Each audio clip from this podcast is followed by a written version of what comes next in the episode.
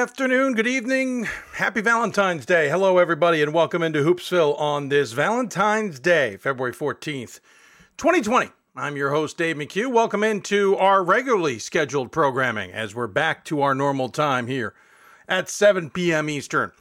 Hope you are enjoying the basketball season because it has been a doozy. Lots to talk about, lots of guests to get to tonight. Lots to get to in general, so we're not going to waste much time. I want to thank our partners always at d3hoops.com, of course. Pat Coleman, Gordon Mann, Ryan Scott, all the, all the staff who are working so hard. I also want to thank um, those we brought on board to help us, especially in this stretch run.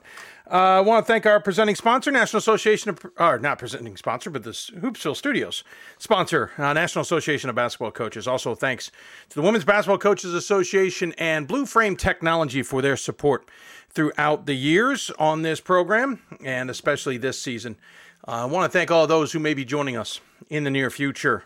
Uh, we should be on the air for the next foreseeable future in the evenings. We don't see any plans as of now to move to afternoons again, but we'll have to if we need to. But um, hope you uh, are enjoying the show. If you want to follow us on Twitter at D3Hoopsville and hashtag Hoopsville, you can also join us on Facebook at facebook.com slash Hoopsville.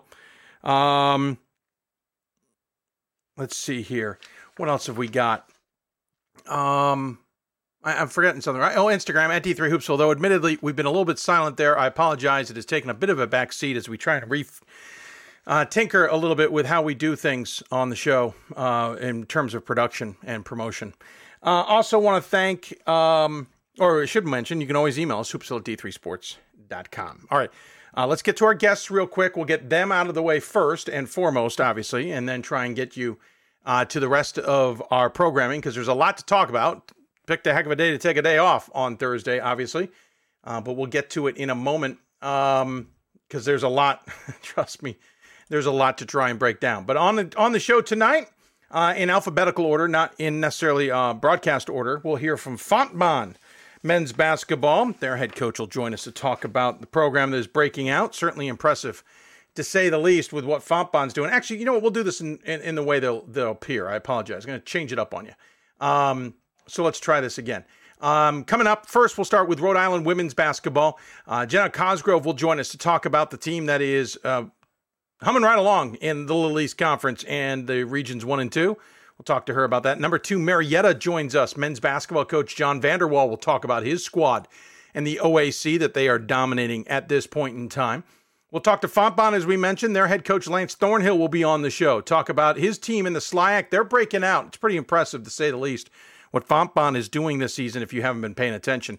We'll head down south, talk to uh, um, head down to LeTourneau men's basketball. James Wallace. He'll talk to us about the uh, ASC race uh, and other things going on. Mary Hardin Baylor actually playing tonight, so we'll keep an eye on that game, as well as talking to the Yellow Jackets. And then we'll head up north to Wisconsin, talk to a team maybe many aren't talking enough about. The Wisconsin Whitewater women's team is 22 and 2 and dominating the WIAC race. We'll talk to Keri Carollo about that and much more.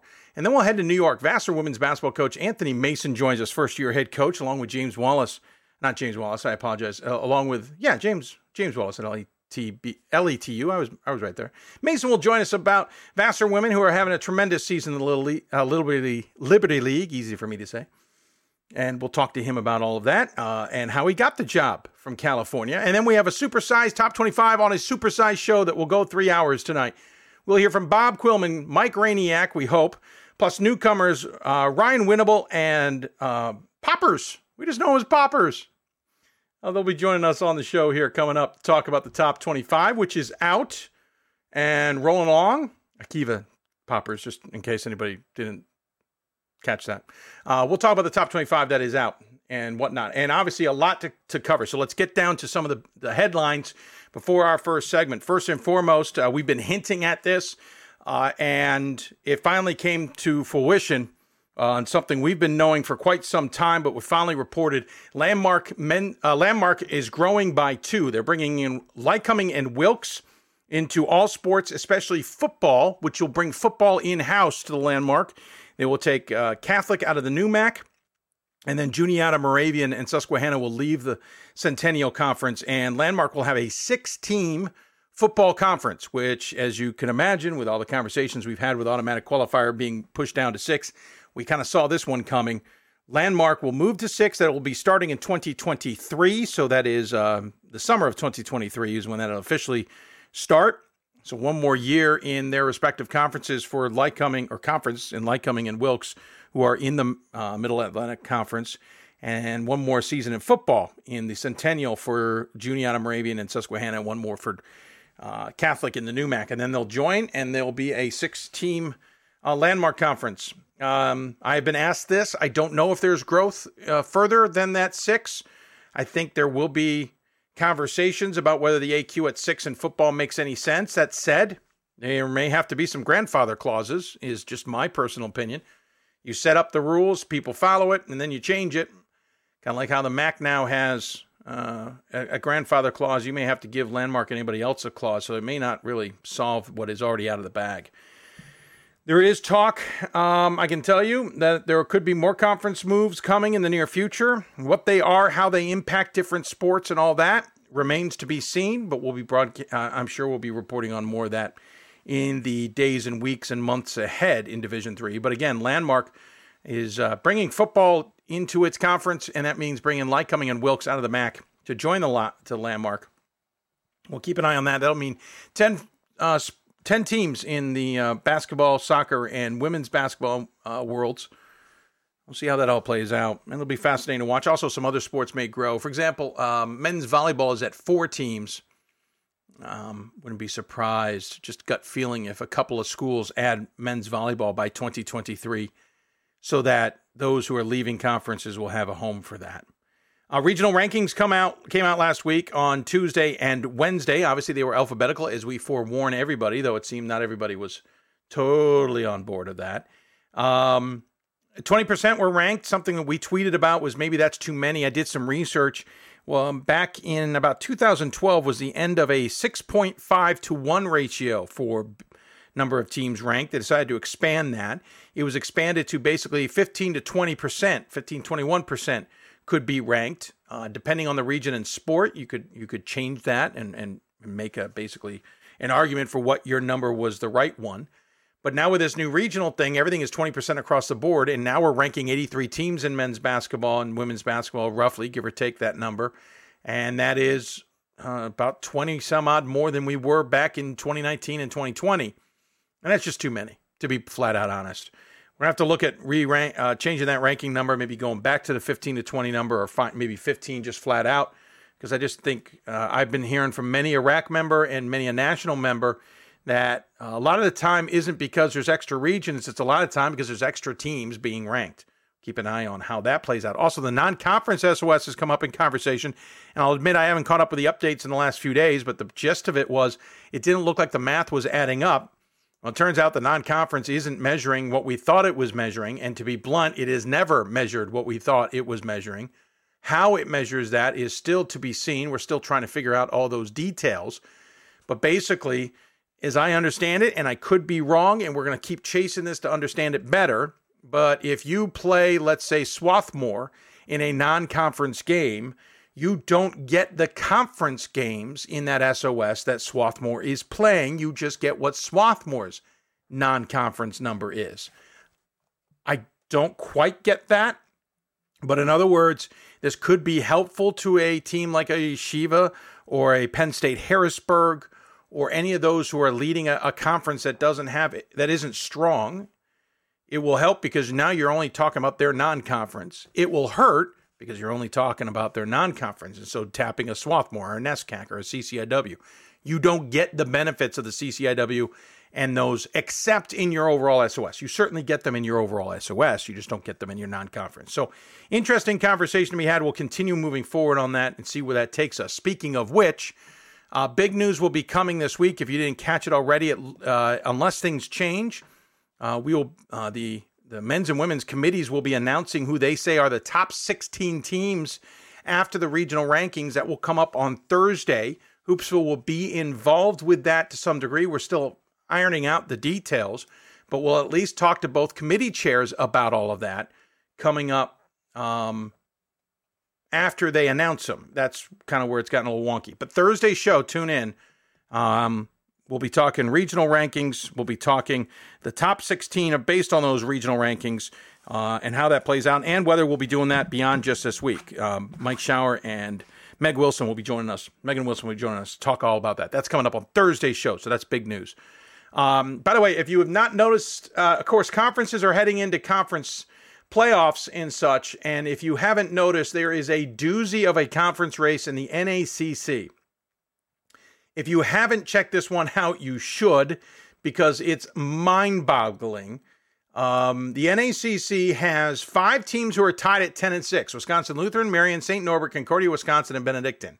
They have a further three, three teams at 9 and 6 in Concordia, Chicago, Illinois Tech, and Edgewood, and then Rockford at 8 and 6. So essentially, you've got nine teams, all within essentially a game of first place, and the tiebreakers galore in that all. It is crazy to say the least. It is worth watching. But Wisconsin, Wisconsin Lutheran, Marian St. Norbert, Concordia, Wisconsin, Benedictine, Chicago, Concordia, Chicago, Illinois Tech, Edgewood, and Rockford, all in the running for first place in the top in the top of the NACC it it is a doozy, and even in a normal year, uh, add in everything that's going on this year, and it's absolutely crazy. So keep an eye on that one. We'll keep an eye on it as well. And then top 25s, they are out. The new ones, or at least the men's is out. I need to double check. I don't know if the women's is out. Women's is not out as of this recording. If you happen to be listening to us uh, a little bit late here uh, or on demand, Randolph making the uh, unanimous number one. The top four did not move. Marietta, Oshkosh, and then Christopher Newport. St. Joseph's did move up to six or to fifth from sixth. Illinois Wesleyan jumped from ninth to sixth. La Crosse stayed even at seventh. Platteville fell from fifth to eighth with their 0 2 week. Mary Hardin Baylor jumped from 16th to 9th. Basically, you keep winning at this point. People are going to jump. Mount Union remained at 10 despite losing to, and I don't mean despite losing to, to Marietta because of it and everything else going on. Wheaton actually moved up two slots, which is fascinating. Uh, they actually didn't win. They, they lost a game this week. They also won some games this week. Uh, I actually removed them from my top 25 uh, at 18 5. Right or wrong. I'm not saying that's a right decision. Hopkins moved from 19th to 12th this week. I kept him in my bottom five. Wesleyan went from unranked to 13th. Uh, that's a move you see in week one normally, or the final poll. Maryville fell from 11th to 14th. Elmhurst jumped from 20th to 15th. WPI jumped from 22nd to 16. Wash U tumbled from 8th to 17th off an 0 2 week. Emory remained solid at 18th in the top 25. Oswego fell from 14 to 19. Wabash jumped in to 20th. Uh, Swarthmore fell from 17th down to 21. Williams tumbled from 12th to 22. Berry's into the poll at 23. Yeshiva fell from 15th to 24 after their loss this week, and Chapman's in the top 25 now at 25. We'll have plenty more to talk about on a supersized top 25. Bob Quillman, um, Poppers, as we mentioned, Ryan Winnable will all be on us, uh, and Mike Rainiac will, will likely join us as well. Did you get all that? If you got questions, you can tweet us at D3Hoopsville or hashtag Hoopsville. You can email us, hoopsville at D3Hoops.com. You can join us on Facebook at Facebook.com slash Hoopsville. Um, and some others. By the way, those who fell out of the men's top 25 Whitworth, Nazareth, Case Western, and Mass Dartmouth. So there you go.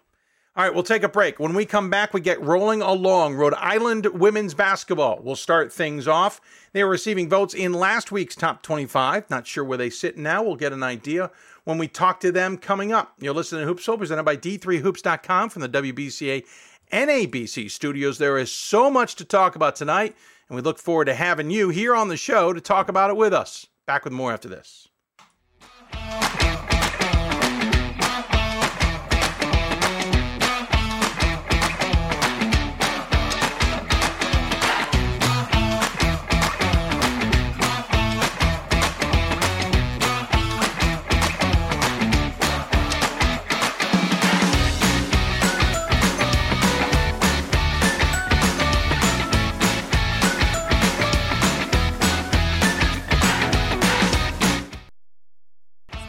NCAA Division III teamed up with Special Olympics, and in giving the gift of sport to those for whom it seemed an impossible dream, we are working to make this a better world.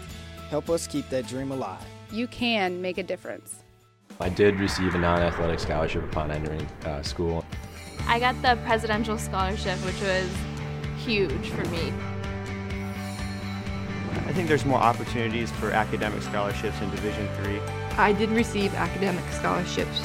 Just being involved on campus, being a leader, all those things combined kind of get me recognized. It's a great experience for me.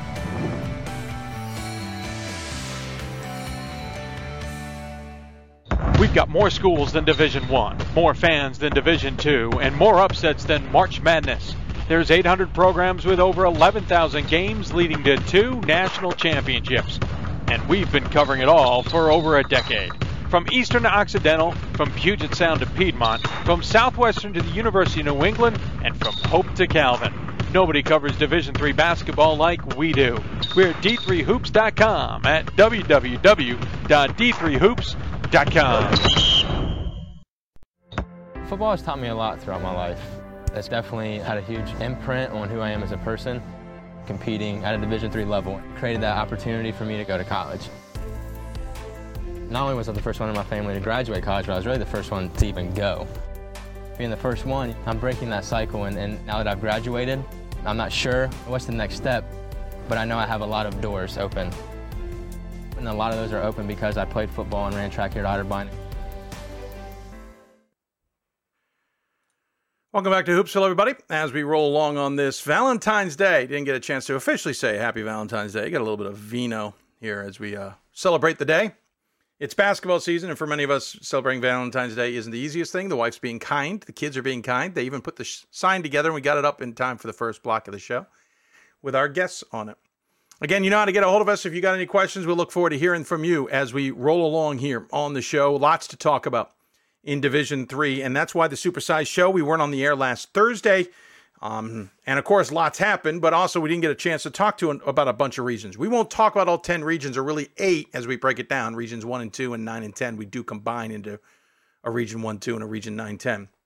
We're going to skip two of the uh, ten, technically, or two of the eight, as a result today, but we'll we'll make up with them at a later date. But as we uh, talk about regions one and two and the women's basketball side of things, if you're not looking at the Little East Conference, thing that jumped out to me is the fact that Rhode Island College is having a tremendous season. They've got a half game lead on Eastern Connecticut and a two and a half game lead on Mass Dartmouth. And they're 18 and 5 on the season. That 18 and 5 considers the fact that they lost three of their first four on the season and four of their first eight.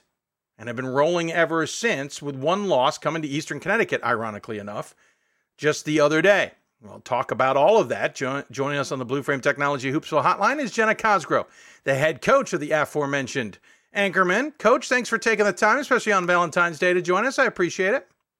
Absolutely. Thanks for having me, Dave. Yeah, please. I'm glad to have you. Um, we'll try and make sure that your voice survives this. We know you've been yelling like many good, many a good coach.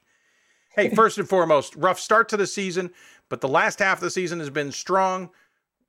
I mean, you played some good teams. Let's point out you played MIT. Uh, you lost to MIT, Amherst, and Babson. You also lost to Trinity, Connecticut. Those aren't slouch teams by any stretch of the imagination. But it did yeah. it help the second half? Yeah, it helped us. It was definitely our toughest non-conference schedule since I've been at Rick. Um, you know, and we've got we had the team to prepare us, and that was the goal. I mean, I think we I, I wish we could go back and play a couple of those teams now because we got a low we got a very slow start. Um, you know, we lost two key components to last year's team, and I think just trying to find our identity. And once we really hit that December uh, December stretch, we really started playing our best. What I was curious is it a little bit of playing your best, or the fact that you're coming out of COVID and trying to play despite you know getting a little bit of time last year, not having what you normally have, combo with the fact you're playing tough teams yeah, it helped us playing those teams. I mean, those are tough teams, and they prepared us for our conference play. Um, and I think it was just really, you know, I think finding our identity together. I think really clicking together, especially on the offensive side of the ball, where our defense is our identity, but altogether, really just clicking really helped. I think COVID, COVID really impacted us. I think you know this right when we returned from Christmas, um, along with every other team. So yeah, looking back at that, you guys had about three and a half weeks off between Mass Boston game on, on the 18th of December and the 5th of January when you took on Eastern Connecticut, a game you got 71 45. And I know conferences are tough, but they got you back at your place in overtime 60 to 57 just the other day. Is that just conference being conference? Is that something else going on or is is it also just the end of the of the season here and you've been grinding along for a while? Um yeah, I mean, no, we weren't missing anybody. Um you know, so it was a battle. They were missing one of their key players when we played them and um you know, that's one of our rivals. It's an excellent team, excellent coach team. Um and we didn't play our best. And I can't have those. We, we, we had a slow start in that first half, played catch up the whole game, uh, hit some lucky shots to bring us into overtime, and missed some key free throws. So, you know, really learned a lot from it. It exposed us. Um, but in our conference, it's tough enough that you can't you can't have a down game, and we did. Um, and I won't give you know won't take it away from them. They they had their whole team, we had our whole team, and they they they outplayed us. The interesting thing is you kind of had some buffer going into that. Uh, obviously, you were undefeated in conference play. Had a little bit of games. Obviously, a win there would have uh, pretty much iced things a little bit for conferences. Uh, uh, standings and conference playoffs. You got two left. Mass Bo- uh, Dartmouth. I apologize. You just played Mass Boston. Mass Dartmouth and Plymouth State. So it's not going to get easy necessarily. But now there's a little bit of more pressure on you guys to try and lock things up. Yeah, we got a big one tomorrow. It was moved up to tomorrow instead of uh, Wednesday against UMass Dartmouth. So big one on the road for us. Um, you know, and really working on our been really working on ourselves the last uh, couple weeks, really trying to just focus more on ourselves and playing our best basketball rather than necessarily who we're our opponents were facing because every game is a tough a tough game. So big one tomorrow night for sure. Um, I know if we we win, we could clinch first. If not, it's up in the air. So, uh, give me a sense of this team. Um, we can see a lot when we look at our roster, but thanks to COVID, rosters have gotten a little bit more complicated to understand truly. Is this senior lead laden? Is it full of youth? Um, is it somewhat in the middle? Is it a balancing act? How would you describe your team in terms of, of experience? It's a balancing act for sure. Um, this is definitely my my more veteran team that I've had since being here. Um, so it's more junior, senior led but it's a mix. And that's why I say very balance heavy. It's been a, a tremendous um, asset of ours being, especially in early January during COVID. I mean, we are deep. And I think that's been our biggest um, advantage this season is our depth, you know, and that's why we compete really heavily against each other in practice every day. We play, you know, 10 bodies or more every game. And um, I think that's our biggest weapon, just that we have the depth you know, if someone were to go down or get in foul trouble, we have a lot of answers. Um, and that's been a blessing for us this year. You talk about the team, and what jumps out at me is this isn't a very high scoring team. You don't have a lot of high scorers. You only average almost, just under 64 points a game while allowing 50 points a game. You have one player in double figures. It's uh, Angelina uh, Nard Nardolina. I can't say that one. I added an N. Yeah. Um, no, I got to get it right. Nardolillo. Yep. Nardolillo. I got to get new glasses.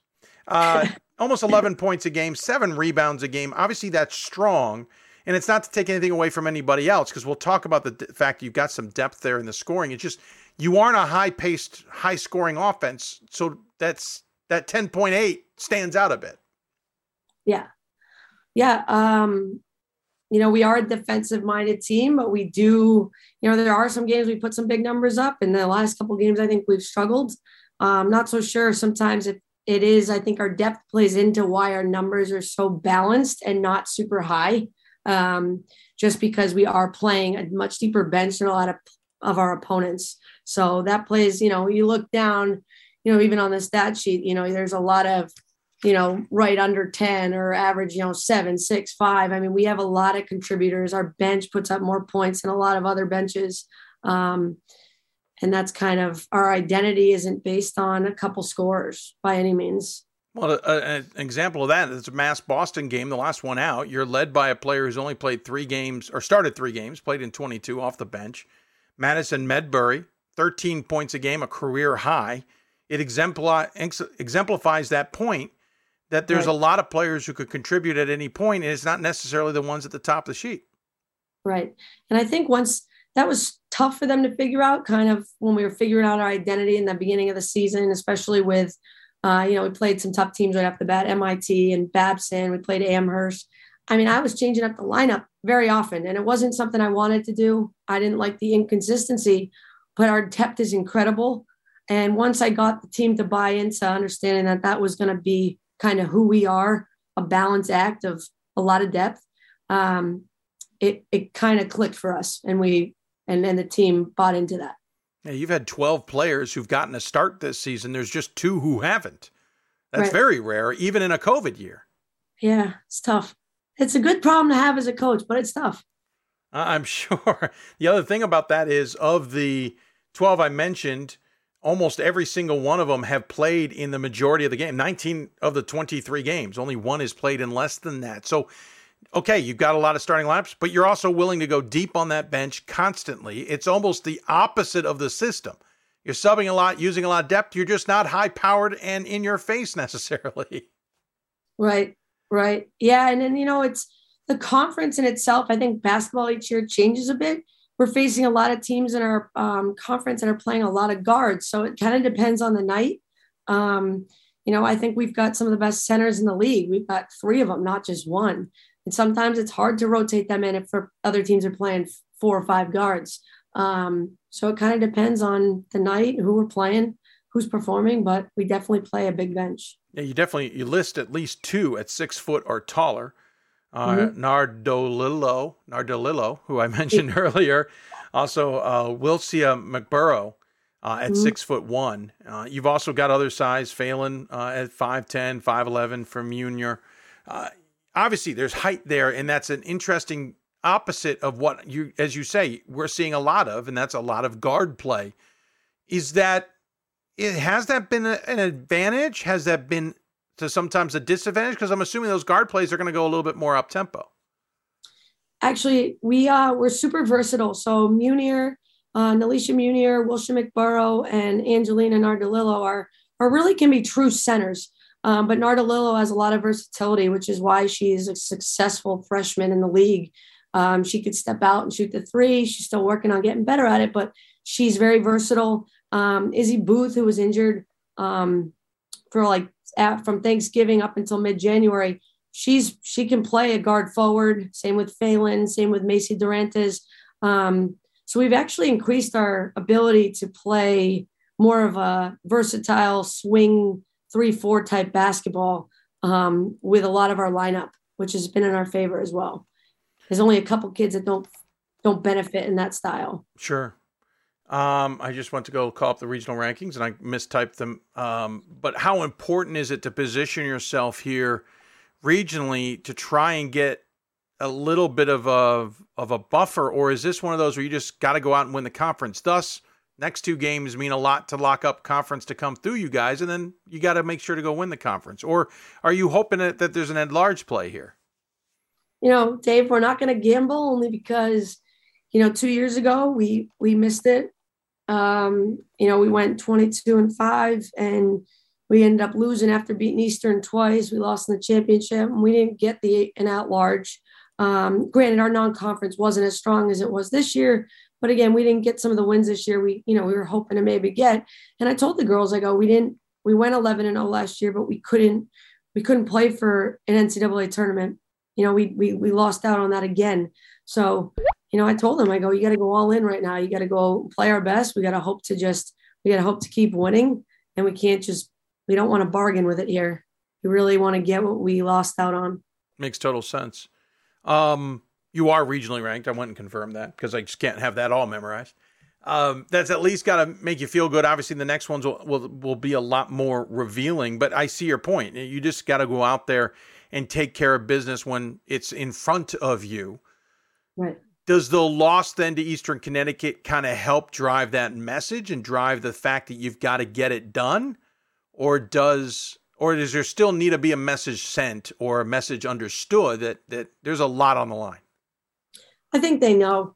Um, they know. They know that we haven't, you know, the last two years, you know, they know what it feels like to lose. They know what it feels like, you know, in a sense, I think, you know, no one likes to lose, but um, we learned a lot from that game at Eastern. Um, you know, we can't come out slow.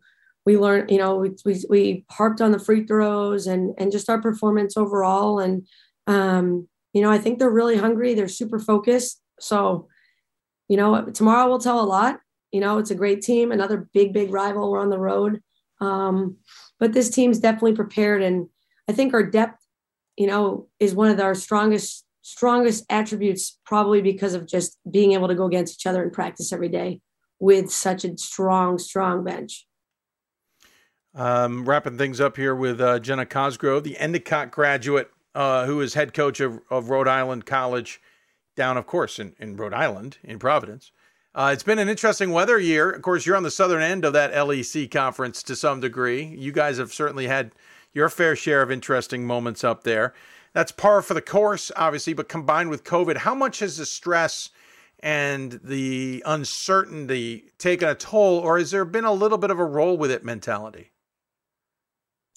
Oh, it's definitely come into a strategy. COVID has come into strategy big time. Is, is that what you mean, Dave? Well, yeah, strategy or just mental um mental exhaustion. Oh yeah. Well, uh I had it, my assistants have had it, and I think right now we have like six or seven players that haven't had it. Um and it's tough because we've had kids go in and out of quarantine. But I'll tell you, I'm, I, I get less stressed. We've had kids down, and we've had Nardalillo down, and we've had um, we've had starters down across the board. Um, you know, Madison Medbury, our backup point guard. I mean, I could go down. I'm like drawing a blank here. Abby Phelan, Ashanti Frazier, our starting point guard. Um, we've had kids out and we've had kids step up. And I think overall we've benefited big time as a team from that.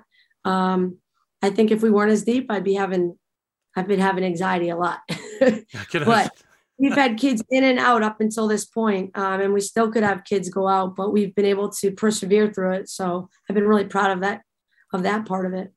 It certainly uh, has been challenging for everybody, but uh, I can only imagine how challenging it is when you're dealing with the virus from a coach's perspective. You did get to play some last year, obviously, as you mentioned, going 11 and 0. The year before, you guys were 22 and 5. The year before that, 18 and 9. This has been building. This this success that we're seeing has been building over time, hasn't it?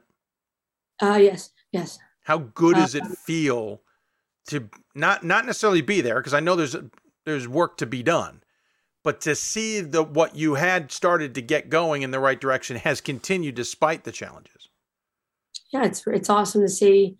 Um, you know, I've got an alumni that comes and sits in practice a lot now. She's around campus all the time, and it's just that foundation's built. So this year has been, and you've I've really felt it the most this year because we have the most upperclassmen I've had on the team since in my five years. And, you know, they know the foundation, they know the standards.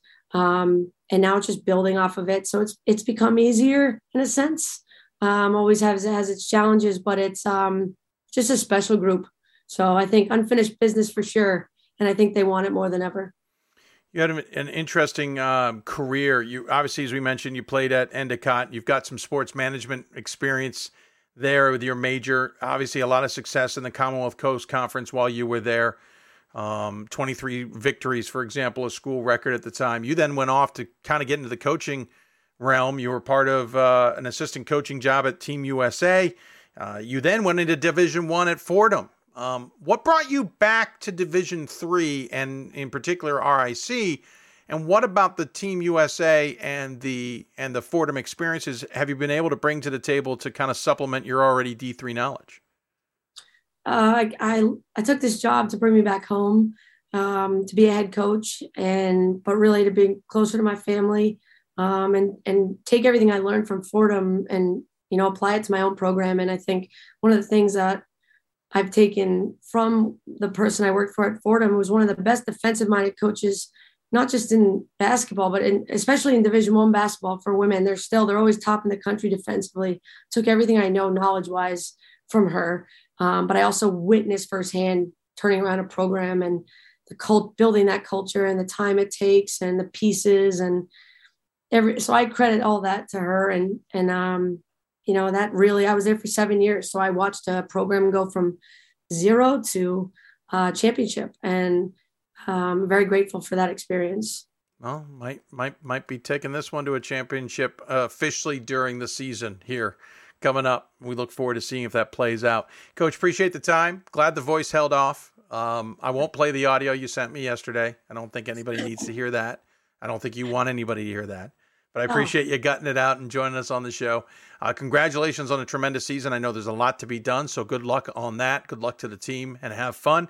And as always, we give the coach the final word. Any final thoughts you want to share with those who may be tuned in? Yeah, tune in tomorrow and root for us. There you go. Six Well. I'll try to. I, I guess. Now I have to, I guess. So, yeah, we'll work on that. Hey, coach, thanks for the time. Take care. Good luck the rest of the way. We'll talk to you soon. All right, thanks, Dave. Appreciate Absolutely. it. Jenna Cosgrove. Join us on the Blue Frame Technology Hoopsville Hotline. Her team's off to a tremendous, well, not off. We're, geez, we're wrapping up the season. I got to stop saying that.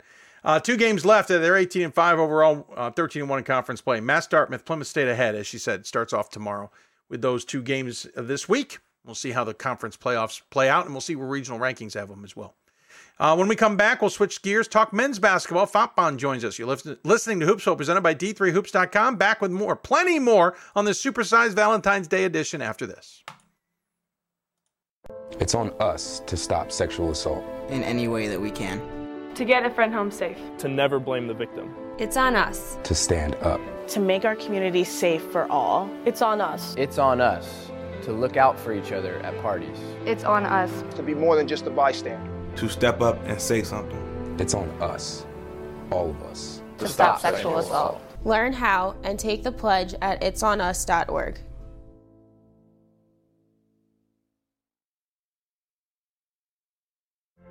Football has taught me a lot throughout my life. It's definitely had a huge imprint on who I am as a person. Competing at a Division III level created that opportunity for me to go to college. Not only was I the first one in my family to graduate college, but I was really the first one to even go. Being the first one, I'm breaking that cycle, and, and now that I've graduated, I'm not sure what's the next step, but I know I have a lot of doors open. And a lot of those are open because I played football and ran track here at Otterbein. There are over 480,000 college athletes. Only 2% would go pro. That means over 470,000 will not get a shoe contract. No autographs. No private jets. No fan clubs. No Hall of Fame inductions. Instead, they will walk away with something much more valuable.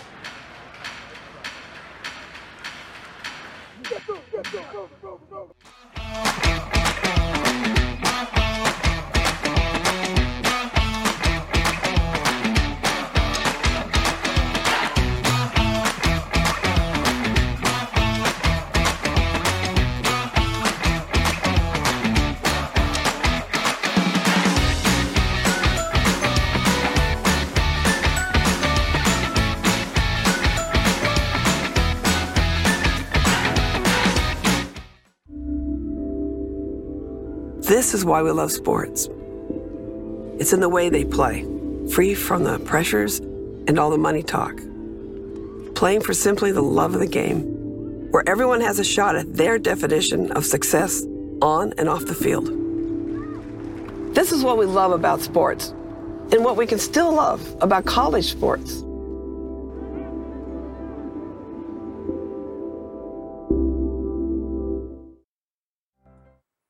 And welcome back to Hoopsville, everybody. Hope you're enjoying the show. If you got questions for us, you can always tweet us at D3Hoopsville and hashtag Hoopsville. Email us, hoopsville at D3Sports.com. You can always join us, also join us on Facebook, Facebook.com slash Hoopsville. We're live simulcasting the show. Also live simulcasting the show on YouTube, YouTube.com slash Hoopsville. Well, we're supposed to be live simulcasting the show on YouTube. I just looked over there and noticed it's not live simulcasting there, and I really don't know why. We'll figure that out and try and solve it for the rest of this beast of a show. Three hours tonight because we're making up for lost time last week. I've been debating when I wanted to get this next guest on the show because I didn't want to get him on too soon and I was worried about getting him on too late and I, I might have waited too long. But we also have the Classic and I wanted to give some space. But Marietta's been having a tremendous good season this year in men's basketball. No surprise, they're one of the most consistent programs probably in the last five some odd years in Division Three, certainly. Um, uh, Vander Wal's certainly got a program that clicks, and he's got a fan base that certainly loves every moment of that. Tuned into a few games this year, and the place never disappoints. Uh, they are number two now in the top 25, thanks to, in part, the fact that they're staying consistent when everybody else is taking losses. And they've gotten some big wins, including against rivals like John Carroll and a big win this last week against Mount Union. So joining us on the Blue Frame Technology Hoopsville Hotline to talk about all of it is the head coach of the Pioneers. It is John Vander Wal. Apparently, I've got an extra N on the graphic. We'll fix that in a moment. Coach, good to have you. Thanks for the time. Looking good. How are you? Good, Dave. Thanks for having me. Things are going well. You know, just kind of going through that uh, late season grind here and uh, try, trying to finish strong. Yeah, the grind is is to say the least. And what I I, I re- kind of lean on some words I heard from Ryan a, a couple of weeks ago on this show. You know, we do our top twenty five conversation. You guys come up obviously often. And he made a point of saying, listen, you know, we see a lot of teams that take conference losses. We expect them to take conference losses. Whether you think there's flaws or no flaws or whatever, it's irrelevant. You guys at least still get the job done. It might get ugly.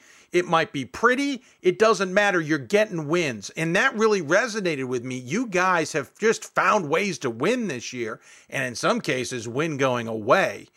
Is that just breeding a ton of confidence, or do you guys just know yourself so well that you just got to buckle down every night?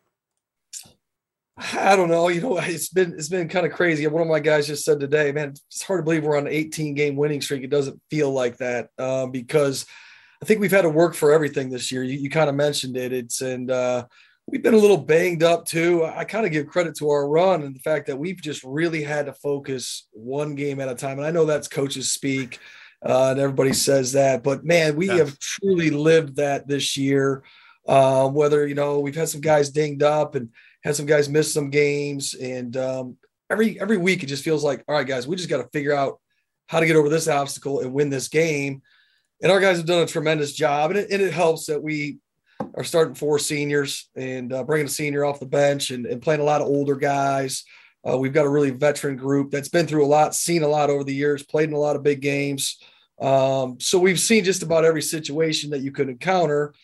And then this year we've seen that as well. And, and we've been down at the half. We've been down late in the game. Um, had to, you know, had to make some runs, and, and our guys have stepped up to the challenge and just done a really nice job. Yeah, certainly. Um, something I I found interesting is it feels like you guys scrappier this year. Is that is that the right term? I don't know. There's something about defensively. You guys seem to just get to the right place at the right time, or um, offensively, it may not be pretty, but you somehow get the basket to fall. I, I don't know if that's the right term. I could be completely off on this. Is that well, the right way you guys are doing it, or is it is it by design?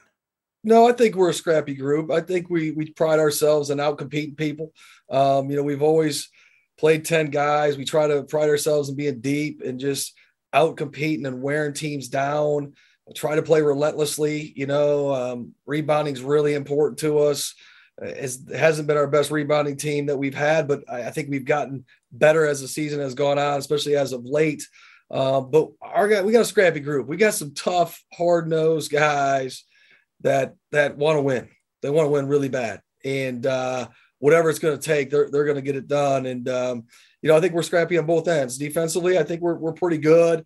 Uh, at the other end, I think we play really well together. We have an unselfish group, and um, we're doing a great job. You know, I think we're. I don't. I haven't looked at the stats as far as nationally, but I think we've got to be one of the best assist to turnover ratio teams out there. We just don't turn the ball over a whole lot, and uh, so we, so we get a lot of shots up, and uh, and then we pride ourselves in trying to go get it back, and and uh, our guys have really bought into how, how we do things.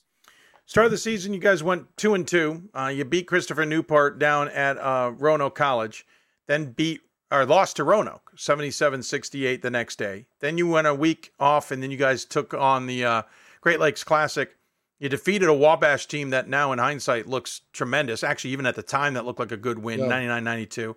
And then the number one team in the country snipped you 82 74. So, kind of a back and forth, though granted, tough opening stanza. To be honest, this might be the toughest schedule I've seen you put together outside of OAC play. Just talk about that start because that can be a start no matter how good you think you are that can just not breed any confidence because everyone's like, well, geez, we just can't get it done some nights. Yeah, it was. uh We were really exhausted after those two weeks. Uh, it felt like we were playing games, you know, in November that we should have been playing in March. I mean, those. I can't imagine there's a team out there that played four tougher games uh, to start their season than, than what we did. Um, you know, we came out of it two and two. I think I think we're better off because of it, uh, because we did that. You know, at the time it was like, man, we're two and two. We we haven't been two and two in 12 years, and uh, you know, you kind of second guess yourself maybe a little bit. Um, but we found out right away how how to play at a really high clip and what it was going to take to be one of the best teams in the country. And that's our goal. Our goal is to be one of the best programs in the country. Uh, we pride ourselves on that, and so we want to play the best teams we can possibly play. This year, it just worked out where maybe it was a little aggressive, um, but uh, you know, we, we came out of it two and two, and, and I think we came out better because of it, and it's prepared us for this run that we've been on. I then got to see you at the at the classic. You guys obviously got into uh, back into the winning side at that, winning four straight before we saw you guys. Um, uh, wins over Geneva, Ohio, Northern, Baldwin Wallace, Otterbein. John Carroll game got pushed off to a later date. And I said coming out of there, I didn't think you were the best team there. I thought Maryville might have been did. the better team. I would love to. Our guys know. Would you say? I said, I know you did. That's one of our guys. You guys heard that. I don't hide I, I want to thank you. It, it, motivated our guys. Motivated well, there you go. Guys. Yeah, you can send a check. I'll send you the address. Um, listen, I, I mean, I, it really was that way. I felt like if if we had seen you play Maryville, I would have. I thought it would have been a fascinating matchup. Granted, you were supposed to play St. Joseph's; they weren't yeah. able to come, and so that does change a lot of the equation, and maybe that had something to do with it. Where you now were playing different opponent or opponents than you were planning on originally. I've actually forgotten uh, the entire schedule. Um, but since then it seems like something's clicked. But I'm watching games and I'm not sure, I'm not maybe smart enough to know what is exactly clicking that looks better than we saw at the classic. And I realize there's distractions. What's different between the team now than we saw then? I don't know that a whole lot's changed. You know, I mean, I think it's kind of hard to judge a team um, right after Christmas at, at, a Las Vegas tournament like that. You know, I mean, that's, not, like, great, that's not helping us sell the tournament, but go ahead.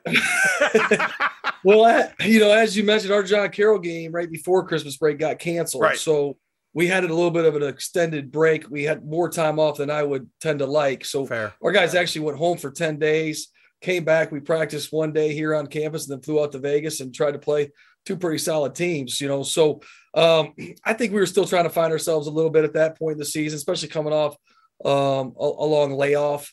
Um, but I, I, think what makes this group special is is we're really balanced. Uh, I think we've got you know our starting three guards. I think I'd put those starting three guards up against anybody's in the country. Those guys are really good, and and then we obviously bring some really guys, uh, really good players off the bench as well. And and you know, and then know, Tim Krieger's played for us for four years in the in the post, and I think uh, one of the things that you mentioned back then was was our post game. You kind of questioned that a little bit, and, and I think those guys have really improved uh, since since that time. I think we're getting more production out of our post players.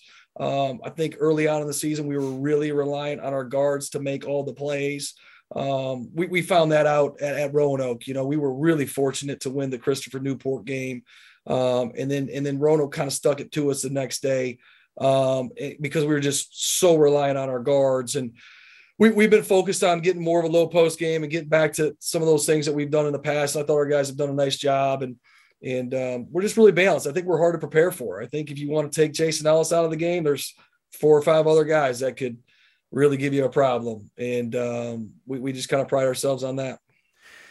Not that I want to jinx it, but you're getting close to the end here regular season play. You got two games left. You haven't lost a game in conference play, and a quick look shows you've never done that, at least in your tenure, and at least in any time since 2006, 2007 at Marietta.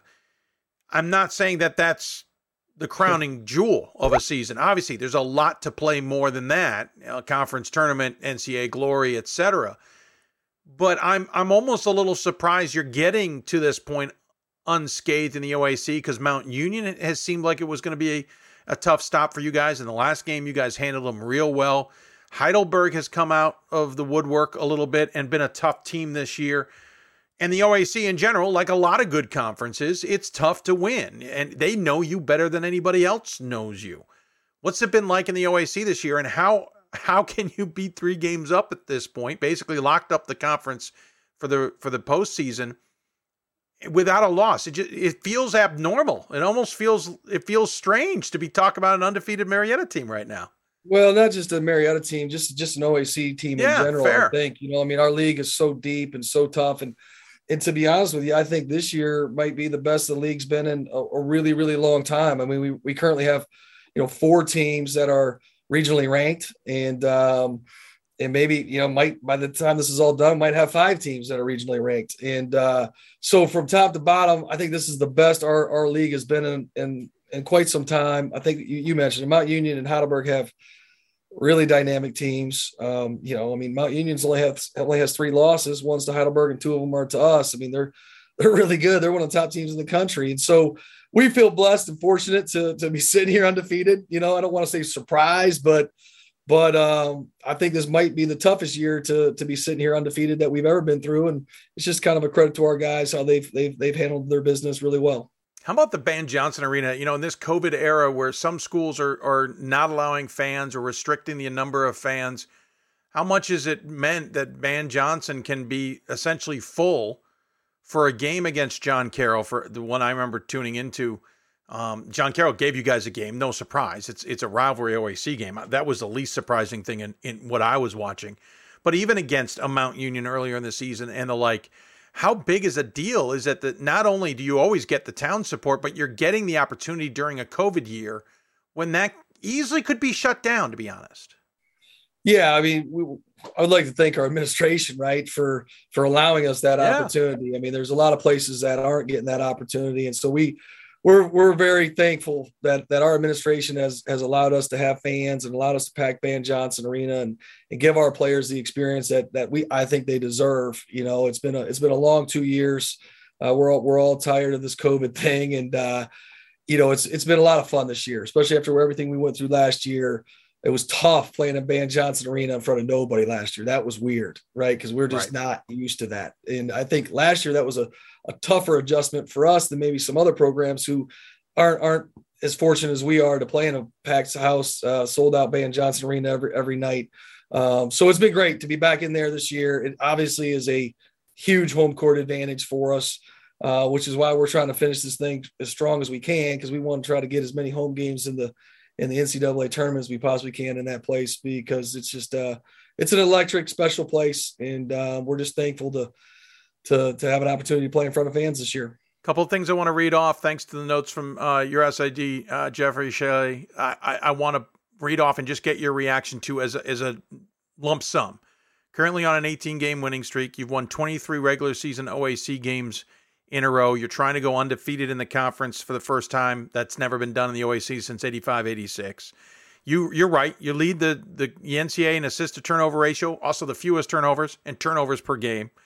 Um, you're looking to win, or well, you have basically become the first school to win five straight conference championships, looking to make that six. Um, you, you guys have got, I mean, geez, 12th straight winning season. Haven't done that since basically this time a century ago. What you guys have accomplished is pretty remarkable, considering, as you say, how tough the OAC has been, how tough Division Three has become during this period of time. What's your reaction to the to the milestones this program has achieved under you? I don't know. You know, we're just trying to take it one game, one year at a time. We're, we're awfully proud um, of the program we've we've built, and um, you know, we've we've had a lot of success, and we've done a lot of things I think people didn't think you could do here at Marietta. Um, I think that's what makes it so special. I think that's also part of why our campus and our community supports us so well. Um, you know, we, we've just built something really unique here, and it's it's our administration, it's our town, it's our school, it's it's our fan base, it's it's all the players that have bought into this, and so there's a there's a lot that's that's gone into all those statistics that you just rattled off. But um, we feel blessed, we feel fortunate, we're thankful, um, and we're just trying like mad to keep it going. You know, so I I try not to dwell uh, on the past achievements and just really try to look look towards the future and what we where we think we could take the program, where we want to go, what we got to do to reach our goals. But um, we, we've had a lot of fun. Last we've had about 11, 12 year run here where it's been a lot of fun, and we're just trying to keep it going. I don't know if I'm going to get a chance to talk to you till we're much further in the NCAA tournament, just the way our structure is on the show, trying to to give as many voices a chance to be on. One thing we we kind of talked about and hemmed and hawed or stayed away from or whatever every year is getting that next goal accomplished in the NCAA to to get to the Final Four, to get a chance at a championship. We can debate whether this is the year that's that big opportunity, but there's been years in the past that I know you guys have had a lot of confidence. What is it that maybe this team can accomplish? What what is it about this team that maybe can finally cross that bridge? And obviously, we know there's matchups, but is past experience a part of this, or is it all fresh for these guys and they have to understand, or is it all new? How do we cross that bridge with Marietta? How do we see you in Fort Wayne? Uh, you know, if I had the answer, we'd probably, we, I could tell you we were going to be there, right? But right. I, I don't know. I, I don't know. I we just got to keep doing what we're doing. You know, keep knocking on the doorstep. We've been close, been a couple elite eights. Um, we've been right there. We've got guys on this team that have been to the elite eight, and um, you know, half half of our roster has played, you know, in Sweet 16 Elite Eight games. So they they've been there. They they know what it's going to take. Um, and we're we're just kind of building towards that every single day. Um, you know, even though we've got the regular season OAC championship locked up, we we understand that we've still got to get better. There's two games left in this regular season. There's the OAC tournament, and every day we're trying to get better so we can make that next step. You know, and and you know when you get to that far, you get to Sweet 16, Elite Eight. You know, it's you're right, matchups, ball bouncing your way, whatever it may take. You know, but uh, I know it's not from a lack of effort. Uh, I know we've got a good enough team that can do it. Um, you know, and, and they're focused and they're determined and they've been a great group to coach. So this group's got as good of a chance as any group that we've ever had. And uh, that's all we can ask for. By the way, your women's team, not too shabby either. They're doing great. Super proud of them. It's been a lot of fun around here. Uh, they got a great team, great coaching staff.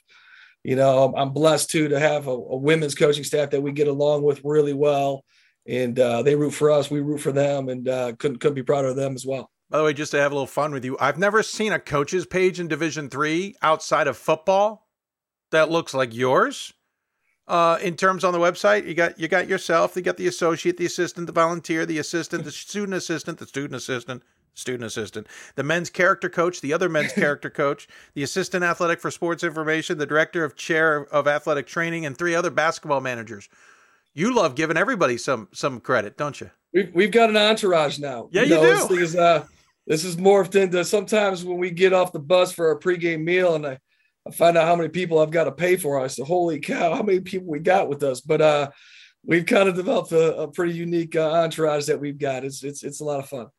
Hey, coach, appreciate the time. I could talk forever, but we have other guests who want to talk to us, and and sure. and we don't want to hog all the time. And also, I'm boring so we don't want to bore you too much. But I appreciate you taking the time to find us and, and come on the show. Uh, great to see you in Vegas. It was great to see the team. Great to see the, the success continue, and uh, look forward to seeing how that all plays out. As always, we give the coach the final word, though. Any final thoughts you want to share with those tuned in? No, you said it. I mean, thanks, thanks for the for having me on, and and uh, we we we did enjoy that D3Hoops.com classic out in Vegas. Had, had a blast. It was it was a great trip, trip, and I would encourage anybody to to make that trip. You guys did a great job putting that on. So it was a lot of fun. And, uh, you know, we're just looking forward to finishing this thing strong. So go Pios. Yeah, well, good luck. Definitely good luck. And we'll look forward to catching up with you down the road and take care of yourselves. We'll talk to you soon. Awesome. Thanks, Dave. Appreciate. Absolutely. you. John Vander Wal joining us on the Blue Frame Technology Hoopsville Hotline. And women's team, by the way, 19 and 4 overall, 12 and 4 in conference play. Men's team, as we mentioned, two games left to try and remain undefeated in the OAC for the regular season. The conference is going through Ban Johnson, no matter what. Uh, they'll get that opportunity. You got to you got to play through Marietta to win the OAC this year. Uh, and we'll talk more about that as we get to next week and beyond. They got Capital coming up on Wednesday. I'm sorry, tomorrow, Tuesday, followed by Heidelberg on Saturday. That one on the road. We'll take a break when we come back. We'll continue the men's conversation on this show. I actually just kind of forgot who the heck we got coming up next. I said Fontbonne last time. I was wrong about that. We'll figure it out. It's on Twitter. You're listening to Hoops Hope, presented by D3Hoops.com from the WBCA NABC studios. Who we got next is Fontbonne. We'll talk about the SLIAC leaders or the SLIAC, the team at the top of the SLIAC battling it out when we come back. You're listening to Hoops Hope, presented by D3 Hoops. Back with more after this. It's on us to stop sexual assault in any way that we can. To get a friend home safe. To never blame the victim. It's on us. To stand up. To make our community safe for all. It's on us. It's on us to look out for each other at parties. It's on us. To be more than just a bystander. To step up and say something. It's on us. All of us. To, to stop, stop, sexual assault. Learn how and take the pledge at itsonus.org.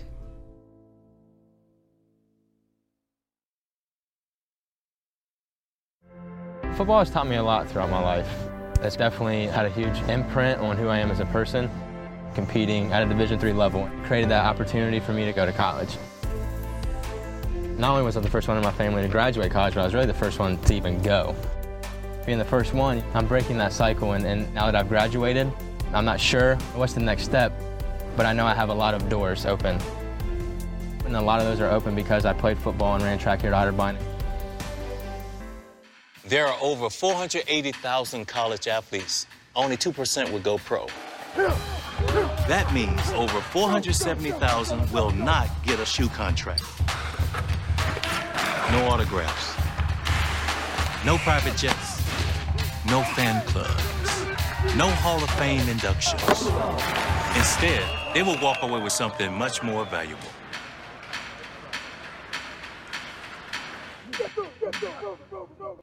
Yeah.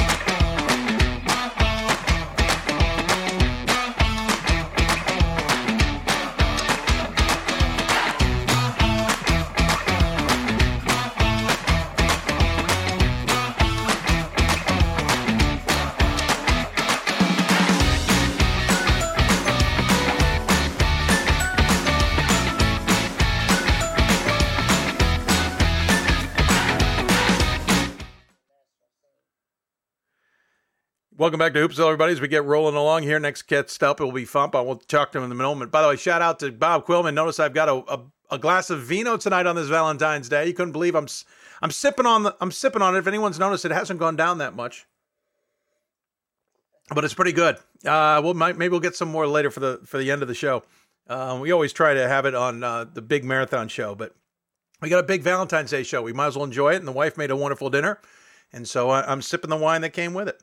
All right, so back to Fontbonne. As we mentioned, they're on top of the Sky uh, SLIAC, uh, ten and one in conference play, uh, two game edge on Eureka, um, and then everybody else, Blackburn, Spalding, etc. And and a SLIAC conference that maybe isn't as competitive as years gone past. Of course, we've been used to Greenville at the top of the conference; they're struggling this season. But if you look at this Fontbonne team, they were two and four out of the gate, uh, with a lot of games against non-division threes mixed in there. Uh, then lost a bunch of games around Christmas and kind of just went quiet for a month. Came out of the gate against aforementioned Greenville. What a way to come out of a month not playing basketball. You play a 154 123 game just for good measure. Yes, they came away with the victory out of that one. They got a victory over Greenville later as well. They got three games left in conference play, pretty much in control of this conference. And it's been a while since we talked to the Griffins. I figured we had to change that. So joining us on the Blue Frame Technology Hoopsville hotline to talk all about this fun stuff, it is Lance Thornhill, the head coach of Fontbonne, who pulled off the side of the road to allow us some time. Coach, I appreciate that. First and foremost, congratulations. 14 and 5 this season. Uh, when I looked back, you were at 14 and 12 you know, basically last full season. So you've already met that mark. You guys haven't had as good a season since 2008 when you were 21 and 7. It's got to be it's got to feel good especially after that 2 and 4 start as I said to be 14 and 5 playing well and on top of the conference. No doubt about it. I keep telling these guys every time every time we pull off a victory, I tell them I said, "You guys might be a little better than I think we are." And then uh, when we went up to Eureka the other day, I, I told them all. I, I said, "Now you got me. A, you got me being being a believer in you. You are uh, you may be better than I think you are." So uh, yeah, that's kind of kind of been our motto moving forward. Well, um, you won after, after, our two and four start. What, right? What's that? Well, sure. I mean, I, two and four. I can't imagine you were believing much. We, we were definitely had some question marks. We were coming off of a year last year. We struggled. We got to the conference championship and lost in the tournament, and then uh, our start was a little bumpy for sure. Um, and then uh, we got to play Missouri Baptist um, and came off with a big uh, home victory there. So that led us into uh, kind of the, the, the the second semester of uh, of our good fortune. Yeah, by the way, the eight game winning streak you're on now, longest since the 08 09 season. That year you finished 18 and 9, and really the last time up until a few years ago that you had a winning season. Um, but again, there was two and four start. You, you beat Simpson out of the gate, you lose to Buena Vista. Then Maryville, Missouri beats you. By the way, I saw Maryville, Missouri's team uh, in baseball. They're the only ones that, that stumped me because it's not the other Maryville. They're the D2 version. Right.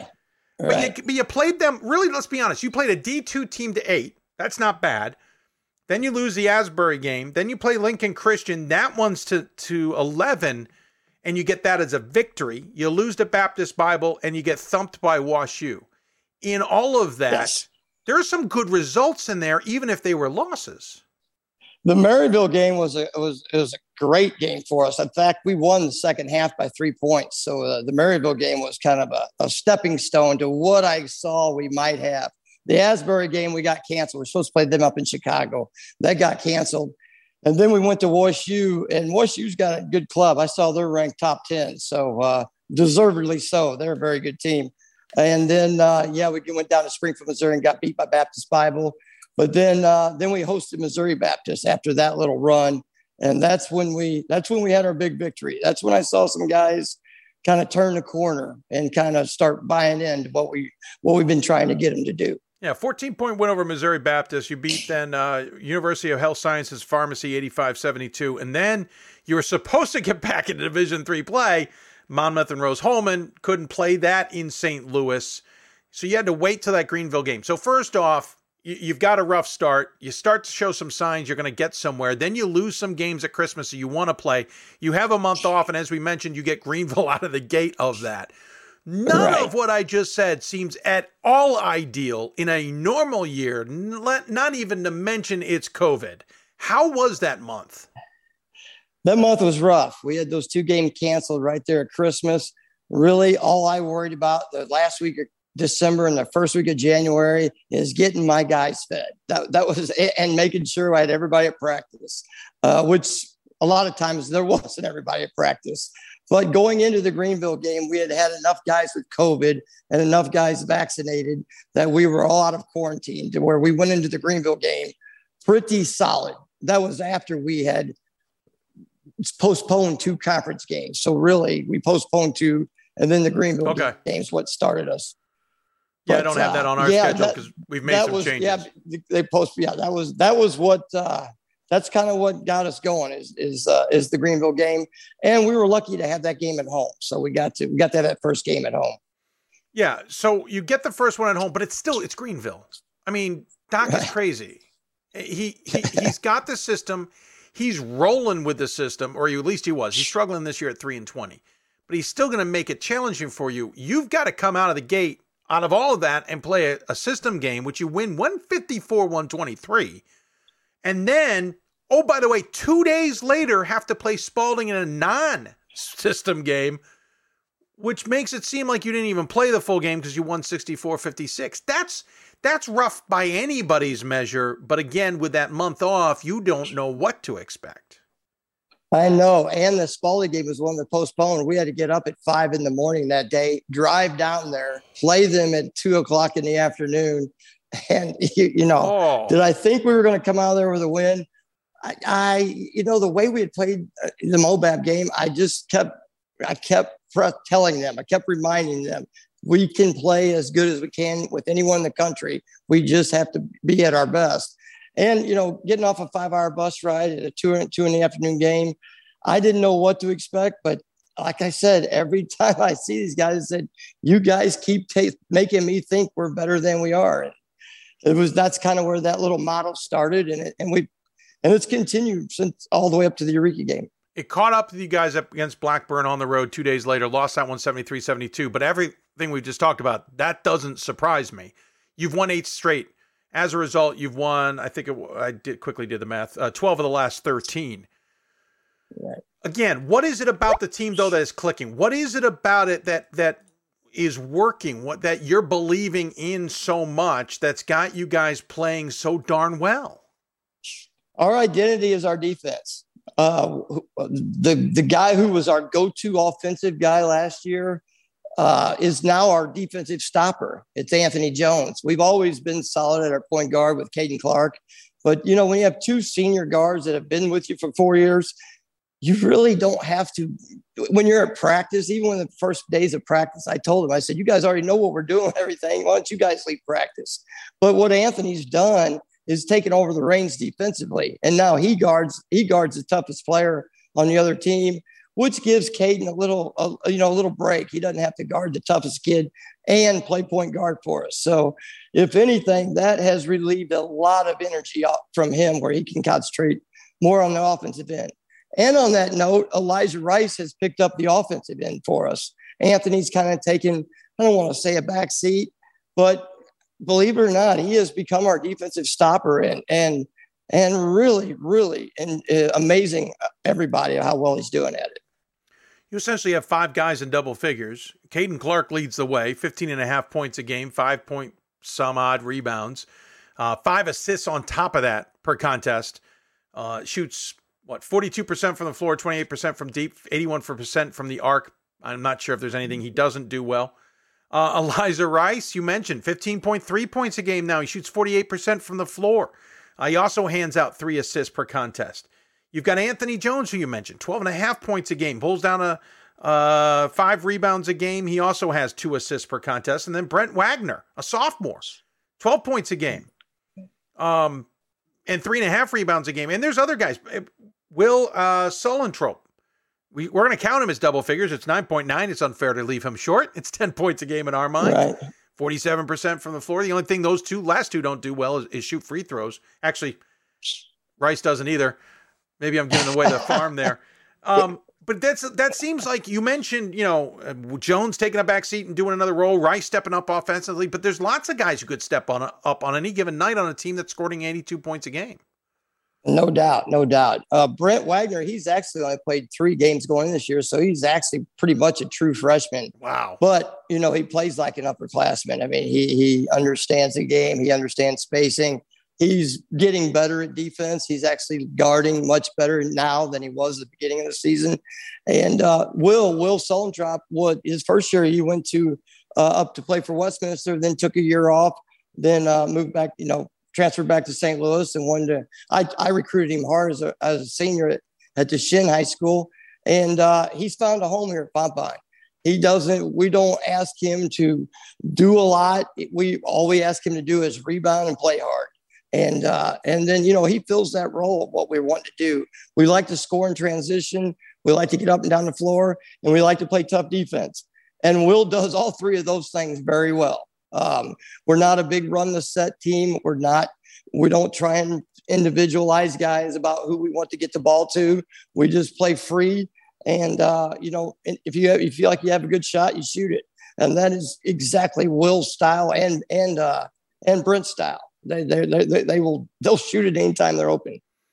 The reality I actually is, have about eight guys that'll do that. well, and and that's certainly good, and it's good to have that depth. It's good to be on top of the conference. You got three games left in regular season. You obviously want the conference to come through you guys to force, you know, to try and win the automatic bid to the tournament. And the reality is that's the only way you guys are probably getting into the tournament. So everything's in front of you. You know the landscape, and it's a win at all costs what's the message to the team? What do you what do you try and drive home in a situation like this as we as we go to close things out on a team that you're still believing in?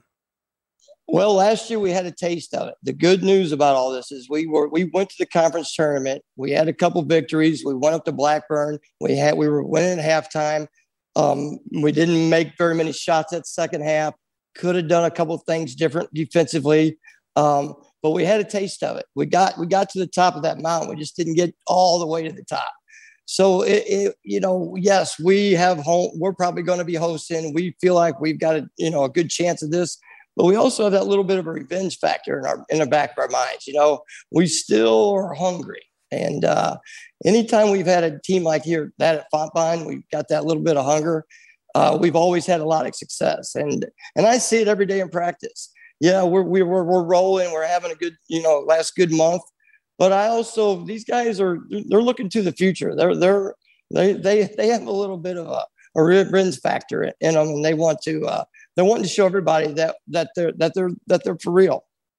Well, they're even showing me that they're for real. Sometimes I'm even surprised. Well, it seems like it. I mean, that's what jumps out at me when I look at the SLIAC. Listen, there isn't, you know, a lot that sh- that shines out because a lot of the conference seems to be down this year. We mentioned Greenville. There's others, only a couple with winning records overall.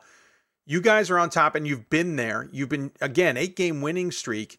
clearly things are working in the right direction and things, but you also have to take advantage of your opportunities, and you seem to be taking advantage of those.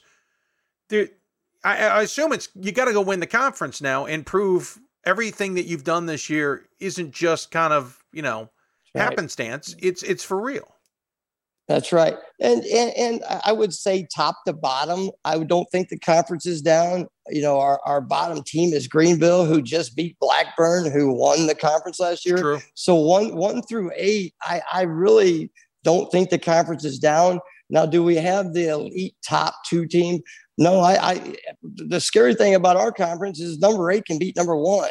So that that's the I hate to say it's down, but overall, you know, talent wise, when you're picking the top 15 guys, we've probably had a more solid top 15 in previous years. But team wise, as far as who can beat who, you know, any night, any night, any team can beat anybody in our conference. And the message moving forward is just we we you know we've got to be ready every night. There's there's not like we get a an easy game coming up. We've got we've got three games this week and we can clinch tomorrow night. But we still have Westminster on Saturday, who beat Buena Vista and Simpson the first two games of the season at our place. So, you know, we we like I said, we've got to be ready to play every night, eh, no matter who it is. What's it mean to you to to be running this program after being an assistant for was it twenty years? What's it mean not only to be running it, but then to also get the success you're seeing? Oh, well, you know, what we did with Coach McKinney is pretty much what we do now. My two assistants, one played for us in 1994, and one played for when they when we had the good run then, and the other one played for us in uh, the 2008 run. So the other good news is my two assistants have been on those two really really good teams that went to the national tournament. And then my other assistant was with me when I first started. So you know, I like to say a lot of things have changed, but we run the same stuff. We we have the same uh, ideals we play probably better defense than we did back in the early 2000s and the 90s. But uh, as far as wanting to score 80, 90 points a game, all those trends are the same. And, uh, you know, Lee McKinney's name's on the court and uh, we see it every day. And then we try to, uh, we try to uh, show the alumni and keep uh, the by name tradition, you know, in play to where we could have success like we did back in, like I said, in the mid mid 90s and excuse me, mid 90s and mid 2000s. Um, might be a trick question, but do you have more fun coaching basketball or coaching the golf team? Oh, much more fun. You can't you can't do any substitutions in golf. In basketball, you can you can kind of mix and match the guys that are playing good. In golf, you're kind of stuck with uh, whoever's playing good or bad that day. You kind of got to roll with it. Yeah, but, true. Uh, it's been fun. You know, I, it, it, was a struggle when I first took over the program because we were down. We'd had a couple of coaching changes, and I just kept telling myself, one day you keep recruiting, you keep getting out, and getting these kids, you keep finding the right match with guys and bring in the right guys. That one of these times it's gonna, it's gonna, they're gonna meet up. And it's gonna, it's gonna form right. And we finally found that that little mixture that's working. No, it definitely seems to, and it's fun to get the Griffins back on the show and talking about the success that you guys are having. I appreciate the time. I know you're busy. You got better things to do, including getting this team ready for the future. Not to mention the three games now, but the future years as well. But I appreciate the time nonetheless. As always, we give the coach the final word. Any final thoughts you want to share with those tuned in? I appreciate you having me on. I know our, our guys are watching, and uh, this is a big deal for Fontbonne. We don't get much national exposure. So to be able to do this, we, we, we really do appreciate it. And we just hope we can win that conference tournament and do something in that national tournament. Well, happy to have you on. You deserve it. That's why you're on the show because you guys are having a good season and you earned it. So thank you for the time. Uh, safe travels, and we'll look forward to talking about the Griffins down the road. Thank you very much. Appreciate it. Absolutely. Lance Thornhill join us on the Blue Frame Technology Hoopsville Hotline. Again, three games left. All at home, by the way. Principia, Westminster, and Spalding all ahead to wrap off the conference. As he said, they win tomorrow night. They pretty much wrap up the conference uh, regular season, and we'll have everybody come through them coming up. We'll take a break when we come back. We talk uh, more men's basketball. Plenty still ahead. You're listening to Hoops Hope, presented by D3 Hoops. Back with more after this. Great moments are born from great opportunity. That's what you have here tonight. That's what you've earned here tonight. This is your time. Now go out there and take it.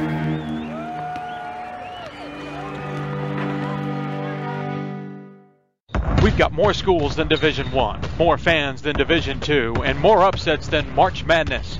There's 800 programs with over 11,000 games leading to two national championships. And we've been covering it all for over a decade. From Eastern to Occidental, from Puget Sound to Piedmont, from Southwestern to the University of New England, and from Hope to Calvin. Nobody covers Division III basketball like we do. We're at d3hoops.com at www.d3hoops.com. For the love of the game. But for those of us who are Division III student athletes, it's more than that. A lot more. Sure, the game is important, but as we work so hard to build both mind and body, it's more about team. That is why NCAA Division III teamed up with Special Olympics. And in giving the gift of sport to those for whom it seemed an impossible dream, we are working to make this a better world. Help us keep that dream alive. You can make a difference. Welcome back to Hoopsville on this Valentine's Day. Aunt BJ watching the show. How are you, Aunt BJ? She's a longtime fan of the show. One of the reasons we Facebook uh, stream the show. By the way, we are streaming on YouTube. I was just on the wrong darn uh, behind the scenes thing. We finally got it up and rolling. So if you're watching us on youtube.com slash hoopsville, you don't see the whole thing, but thanks nonetheless for uh, tuning in there. Of course, you can also watch us on Facebook, as we said, facebook.com slash hoopsville. Lots of other ways that you can uh, join us, and we hope you'll take advantage of those opportunities when you get those opportunities. Uh, if you got questions, tweet us, email us, information scrolling at the bottom of your screen. As we roll along here on this Hoopsville show on Valentine's Day, a supersized show, we'll be going a full three hours. Still ahead, a couple more women's basketball teams to talk about. We'll also talk about the men's top 25. Women's top 25, we'll keep an eye on. I'm not sure if it's out yet or not as I hit refresh to double check. It is not out yet. We'll double check on how that all turns out here later in the program. Uh, so speaking of men's basketball programs that are doing well, if you don't go down to the ASC, um, it's an interesting race. We've had a lot of teams down there that we've been talking about from time to time. Whether it's Mary Hardin Baylor, of course, it's getting in lots of the uh, top 25 attention. Also talk about Hardin Simmons. Texas Dallas gets attention. ETBU certainly does. But LeTourneau's standing out this season. First year head coach James Wallace has his team at 18 and 4 overall. Uh, they were 23 and 6 in the last full campaign. But again, in the ASC, you can kind of be hidden under a few others. But they're playing well. And thanks to circumstances that worked out in our favor, they were free tonight. So joining us on the Blue Frame Technology Hoopsville Hotline, it's James Wallace, who stepped out of practice, I may add, to join us on the show. I appreciate it, Coach. First and foremost, hey, congratulations. 18 and 4 on the season in your first run here, 13 and 4 in conference play. You got to be thrilled with where your team is right now. Yeah, it's it's been great. Uh, we've you know have multiple you know long winning streaks, which has been fun to be a part of. Uh, we've had some really close games, which has, has made things interesting. Uh, some buzzer beaters and uh, been on both sides of the buzzer beater uh, this season, but um, you know it's been a great run with a veteran team too, which has made it made it great. A lot of guys that um, you know, I coached as an assistant. I've been here for seven years as an assistant, first year as a head coach. So uh, to be able to do it with these guys and, and have them trust and, and, buy into what we're doing um, has been uh, pretty fun. Yeah, close finishes. Uh, you also seem to get your losses in bunches. Uh, your first two came on December 18th and 19th against um, on the road against Mary Hardin Baylor, and then Concordia, Texas. Close games, five point loss in overtime against Mary Hardin Baylor, two point loss in overtime against Concordia, Texas, sensing the, the theme. And then uh, end of January, beginning of February, you lost to Belhaven and Mary Hardin Baylor um, with a win against Concordia, Texas, sandwiched in between. And again, as you said, close losses. So it, it seems like you guys are playing well. It just sometimes some bad luck, some bad bounces come your way. How do you differentiate between the losses that you of games you should have won and the losses that just didn't go your way? And I think that's the testament to our conference. I mean, every night is a battle, an absolute battle, um, and especially with teams like Concordia that are going to get you up and down and, and, bring a lot of pressure. You know, we, we weren't ready for that um, at the time, and we grew from that and beat them the next time around. But you know, with the games with UMHB, I mean, it's it's an absolute slugfest, and that was two great games, honestly, and you know, one possession type games where you know you look at missed free throws down the stretch, or you know, little things here and there that you can nitpick at, but uh, at the end of the day, it's it's two great teams really going at each other. Um, but yeah, the losses, you know, were tough, and, and but I feel like you know the close games that we played are going to help us when it comes to any time.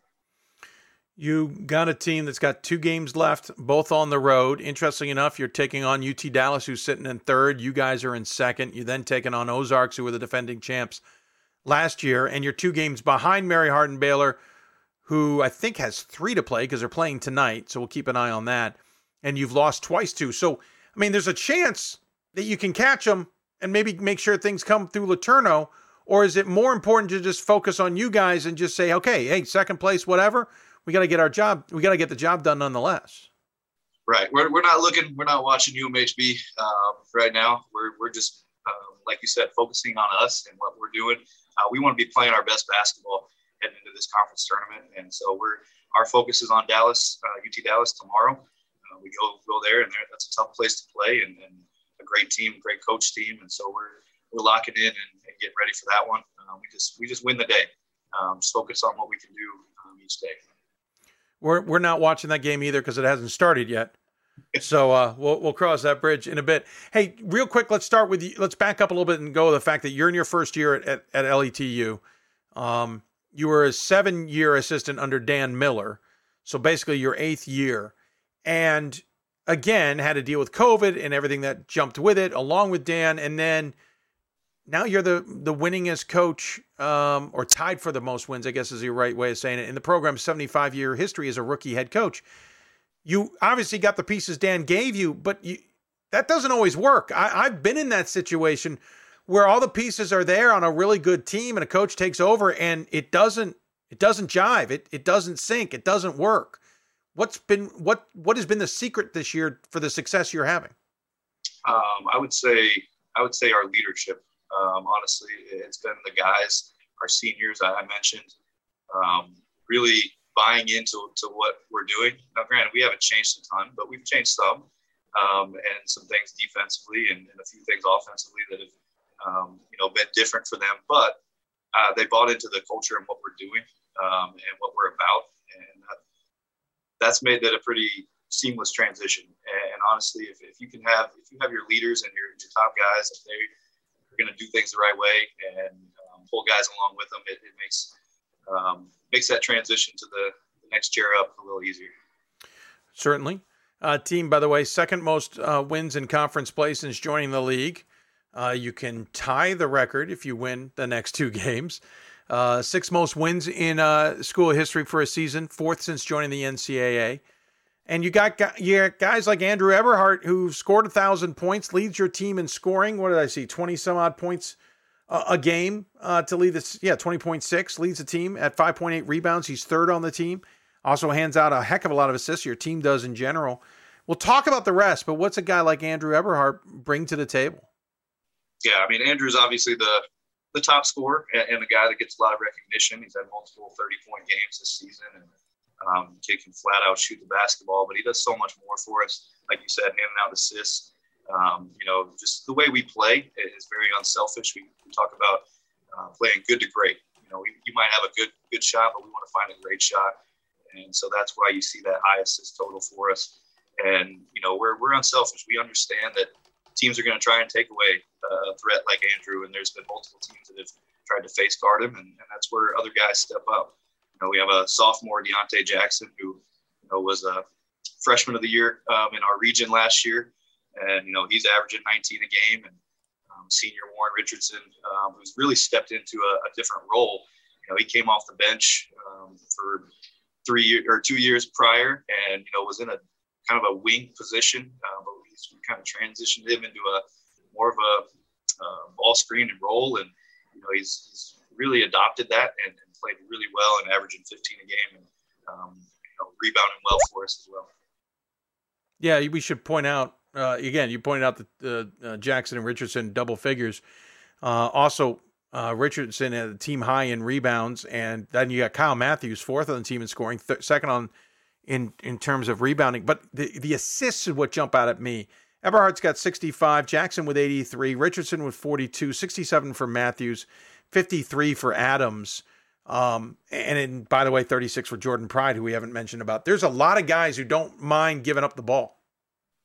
Yeah, and, honestly, that's um, it speaks to the, the family and the brotherhood that we have and not really caring who gets who gets the score. You know, it's um, it's about the team and getting that win.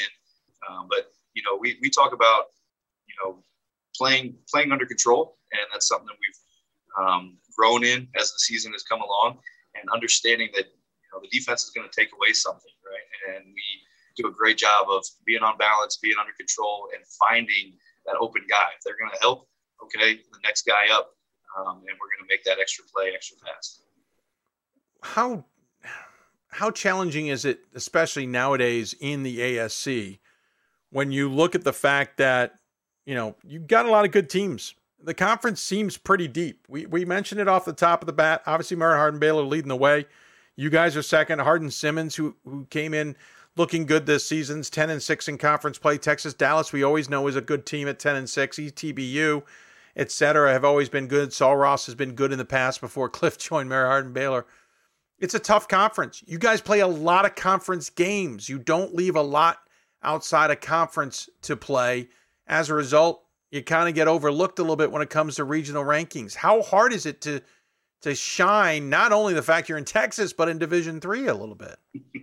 yeah, uh, you bring up a lot of great points and things that we've obviously battled for for a long time and um, you know, we'll we have 20 conference games, so that only leaves us five um, to, to try and find um, good good quality opponents in the, the non-conference schedule. And unfortunately, we can't really help our location and where we're at. Um, and so travel becomes really difficult. And um, you know, we're, we're working we're working to try and um, get those regionally ranked games, those those tough opponents that can help us get uh, more on that national uh, radar. Um, but like you like you said, our conference is extremely tough, and you know, night to night, you really have to to bring it and we got tough road trips. I mean, we got to go all the way out to Sul Ross and ten hour bus ride, and you know, it's it's a it's a grind through the season to to win, especially on the road. And um, you know, uh, we beat up on each other a lot down here in Texas. Yeah, you do. Unfortunately, that is the case. Hey, uh, one thing that jumps out at me, um, whether it was Rays or not, I notice um, there's there's another Wallace on the coaching staff, a Joel Wallace, not to be confused with James Wallace aka your brother. What's it like to be coaching with your brother? Uh, it is it is a absolutely a blessing, and you know he's he's been great stepping in, and um, you know he came came from a coaching background. We were our dad's a coach. Um, you know, we've been around basketball all our lives, and you know, so I know that uh, that he was going to bring a lot of knowledge and a lot of expertise, and um, also just a different personality. We're completely different, um, and so you know he brings something to the table that I that I can't and our guys have really responded to that. And um, you know, I also know that he's going to have my back. And so going into my first season and you know my first time as a head coach, I couldn't have thought of anybody better uh, to bring in as my assistant. Uh, he's running practice right now, right? He is. Is that a good thing? Should we let you go? Should, do you have to make sure nothing's getting fouled up? I, I think he's got it under control. It's his scout this week, so uh, oh. you know, he's he's got it. so in other words, if they lose, it's his fault. I wasn't going to say that. Oh, uh, I know, but I did. Hey, um, again, really good season for a program that has been quietly kind of around. And we talk about LeTourneau, we talk about uh, the team over the last few years. But again, the Mary Hardin Baylors, the Sul Rosses, and others have seemed to outshine you guys a little bit. And, and sometimes that's okay for a program. They don't mind if others getting the attention is there an evolutionary step here now for you guys that it's time to step through and and become the the light of the ASC or and when might that when might we see that happen? Yeah, I mean, I, I think that's that's something that we've we've been pushing for. Um, we would love to be in that that conversation year after year, and you know, like I like I mentioned, you know that that comes with trying to play different teams, trying to get out of our area a little bit and um, get on that national radar, but um, you know, that's a push from our administration as well, of, you know, letting LeTourneau, getting the name of LeTourneau University um, out there. So, you know, we feel like we can be a big part of that. And so, you know, we're, we're going to continue to push and um, honestly just, we, we can't control um, everything, but, you know, we can, we can control um, each game and, and, you know, hopefully people start tuning in and watching uh, some good basketball down here in Texas.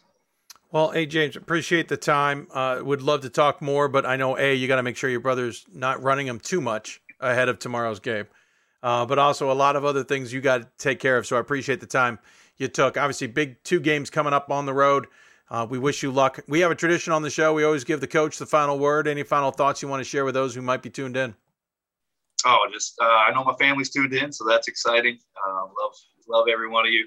Um, and Dave, I just want to thank you for all you do for for Division Three um, and just uh, the game of basketball. And so there's some great basketball being played all over the nation, um, and especially down here in Texas. So I want to thank you for bringing us on. Well, thanks. Appreciate it. It's a lot easier when you get people like yourself who are willing to come on the show uh, and let us ask us dumb questions. So we appreciate it. Take care of yourself. Good luck down the road, and uh, we'll look forward to down, look forward to talking about uh, the team down the road as well. All right, thanks, Dave.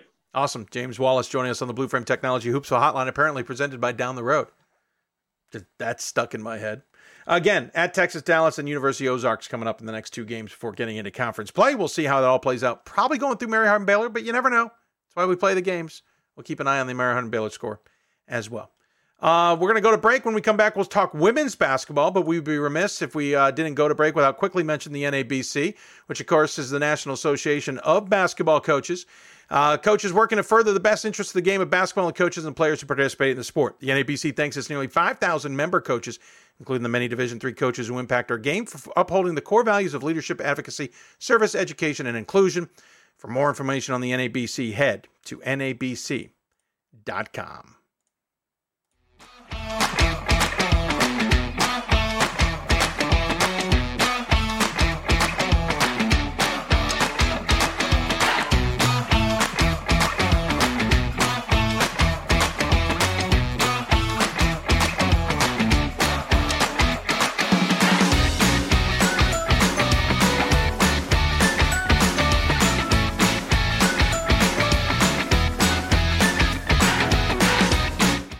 why NCAA Division III teamed up with Special Olympics, and in giving the gift of sport to those for whom it seemed an impossible dream, we are working to make this a better world. Help us keep that dream alive. You can make a difference. I did receive a non athletic scholarship upon entering uh, school. I got the presidential scholarship, which was huge for me. I think there's more opportunities for academic scholarships in Division Three. I did receive academic scholarships. Just being involved on campus, being a leader, all those things combined kind of get me recognized. It's a great experience for me.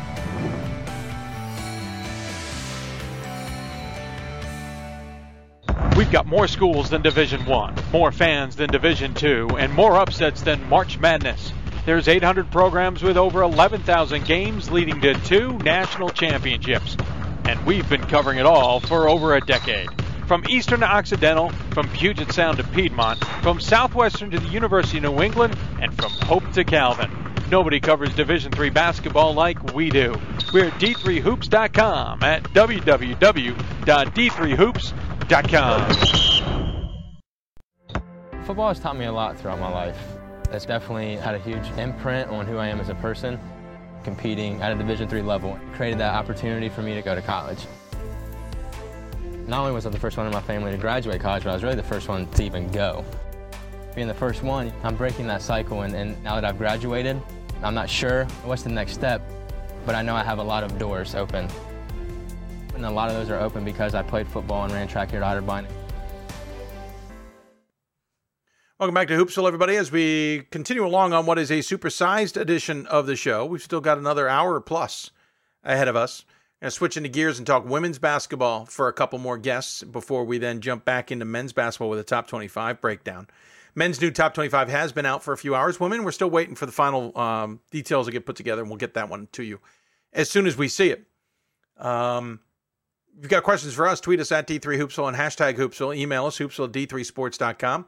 All that information scroll at the bottom of your screen. We're also on Facebook, facebook.com slash hoopsville, where we're live simulcasting the show. You're always welcome to join us there. We're also on um, youtube.com, live simulcasting, youtube.com slash hoopsville as well. A little late getting that one up and running, but we are there. So there you go. Uh, women's top 25 last week had this team number seven. I, I honestly am not sure if they'll go up or down. The men's chaos is kind of taken over my head versus the women's chaos in the top 25, but they're 22 and 2 overall, 12 and 1 in conference play. Their two losses this season came to Carroll in non conference play on New Year's, and Eau Claire, who certainly has had a good season this year, though has stumbled of late. Uh, they are now 17 and 7, having lost uh, their last two and three of their last five, but still a pretty good team. Um, but this squad is six wins in a row, and what is it? 11 of their last 12 because they're dominating the the WIAC. I, I, I almost chuckle because the the men is so all over the place. I expected the women to be too, but if you look at the women's standings in the WIAC, it's Whitewater and then everybody else. So joining us on the Blue Frame Technology Hoopsville Hotline to talk all about it and humor me especially, uh, and enjoy our time, it is Keri Carollo, head coach of the Whitewater Warhawks, seventh ranked as of now. The ranking might change later. Warhawks team, coach, thanks for taking the time. Good to see you. Good to see you, Dave. Thanks for having me. Absolutely. Yeah, I'm. I guess maybe I wasn't paying attention. I, I don't know. I, am more used to the women's WIAC being, um, well, it's always competitive. Even now, it's competitive. I don't mean it that way, but you guys are on top at 12, 22 and 2 overall, 12 and 1 in conference play. Stout is second, 13 and 9, 8 and 4. Eau Claire 17 and 7, 8 and 5. I'm used to Oshkosh being in this conversation. I'm used to Stevens Point being in this conversation. It it what what has allowed you guys to basically walk away from the rest of the conference this season? Well, it definitely has not been easy. I'll say that. Um, the conference from top to bottom this year, I think, is probably the best it's been in a while. Um, you know, I think that some of the teams have been riddled with COVID issues, injuries. You know, we're all managing so many things. And so I think timing so much this year has been a big factor in um, who you play, when you play, where you play. And for us, it seems to have just fallen into place. And so we've been very fortunate in that regard. And um, thankfully, our team had was hit with COVID fairly early, um, and we were able to still form a team for a couple games, and had one coach left that was able to coach. Uh, and you know, we just all all of us in our entire conference have really just tried to figure it out. I mean, it's been unbelievable year, and I will say this conference again this year. Um, just unbelievable talent, um, so many different looks from so many different teams. So to pull away the way that we did is actually just an amazing accomplishment for this for this team that I have this year because again, this conference is extremely tough. Well, yeah, and that's why I said I didn't want to say it wasn't competitive because we know it's competitive, and obviously Eau Claire has shown signs of having a good season. So has Stout, and, and I know that on any given night in the WIAC, someone's going to get a victory. It just seemed odd to see you guys so much further ahead than everybody. So then the question becomes is it because you're so good and everyone just isn't at the same level despite being competitive, or as you point out, a lot of other challenges? How have you guys as a team gotten through what has been obviously a challenge last year in general? And then this year it continuing, but at the same time being able to get back to playing? Well, I think a lot of it is just conversation on how we're going to deal with adversity. And I'm sure you've probably heard this a thousand times from different coaches is um, just a lot of trying to teach young people how to manage multiple things. You know, it's so different than it was three, two years ago, three yeah. years ago. You know, really just. Um, it's not just about basketball anymore. It's about, you know, how am I going to manage dealing with being sick and coming back from that and still feeling like I'm a part of the team and feeling like it's a collective effort. I mean, there's just so many other dynamics that we have to deal with on the daily basis. So, um, you know, I think as coaches, we really are just working hard to really balance out not only the X's and O's, but also the mental health and the aspects that are so much out of our control. And as coaches, I think we all have lost a lot of sleep over all of this, and it's been very stressful. Um, but I think, you know, we're all trying to do what's best for our student athletes and make sure that we put them in situations where they're healthy, they're happy, they're feeling good about what they're doing, and just really pushing through all these uncontrollable aspects of their lives and trying to teach them life skills through all of it, and then figuring out how to win games. Um, so thankfully, I'm very blessed this year with a great staff again and great players. We have a very mature team. Uh, we have great leadership. So I think all of those aspects really have kind of separated us, I guess, from the rest of the pack. Yeah, it's an interesting breakdown of, of how that's happened. Um, again, you guys are standing up top. You're 22 and two. You started the season with a win over Calvin by by 10. Um, you dominated some really good teams this season. You beat Illinois Wesleyan 75-43. Um, you got center 94-38 down in Daytona Beach before losing the second game, uh, which is another part of the story this season uh, of games that you just never know when they're going to be played or uh, if they will be played. You've had some tough games in conference. We shouldn't push that aside. You had an overtime game against right. Oshkosh, a double overtime game uh, against Stevens Point. Uh, those games have been tight. La Crosse was a two point game most recently. Um, the interesting thing is Stout wasn't. Stout was uh, basically a 30 point game in the long run. This team feels like it's got a little bit of a resilience to it to some degree. Can you dive in on what's made it so special? I would say our leadership for sure. I mean, we have two fifth year seniors on our team that really have led this group from start to finish. Um, they're very mature. They have a very clear understanding of what their goals were from the very beginning. And they really have done just a fantastic job of really pulling everyone together and getting them to understand that it's more about the the big picture and less about what's happening on the daily basis. So um, I've really been able to challenge this team probably more than others. They are very, very resilient. They handle constructive criticism very well, and they um, definitely have goals in them within themselves.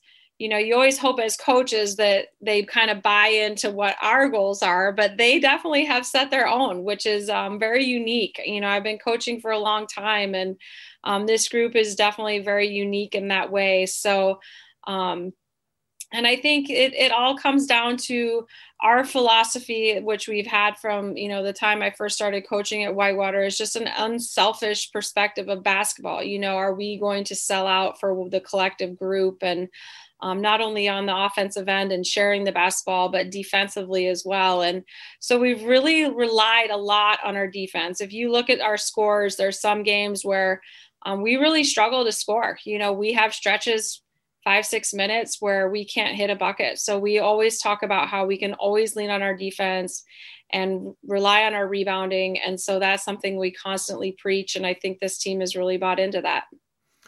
Um, let's talk about the team individually. Uh, but first off, huge roster.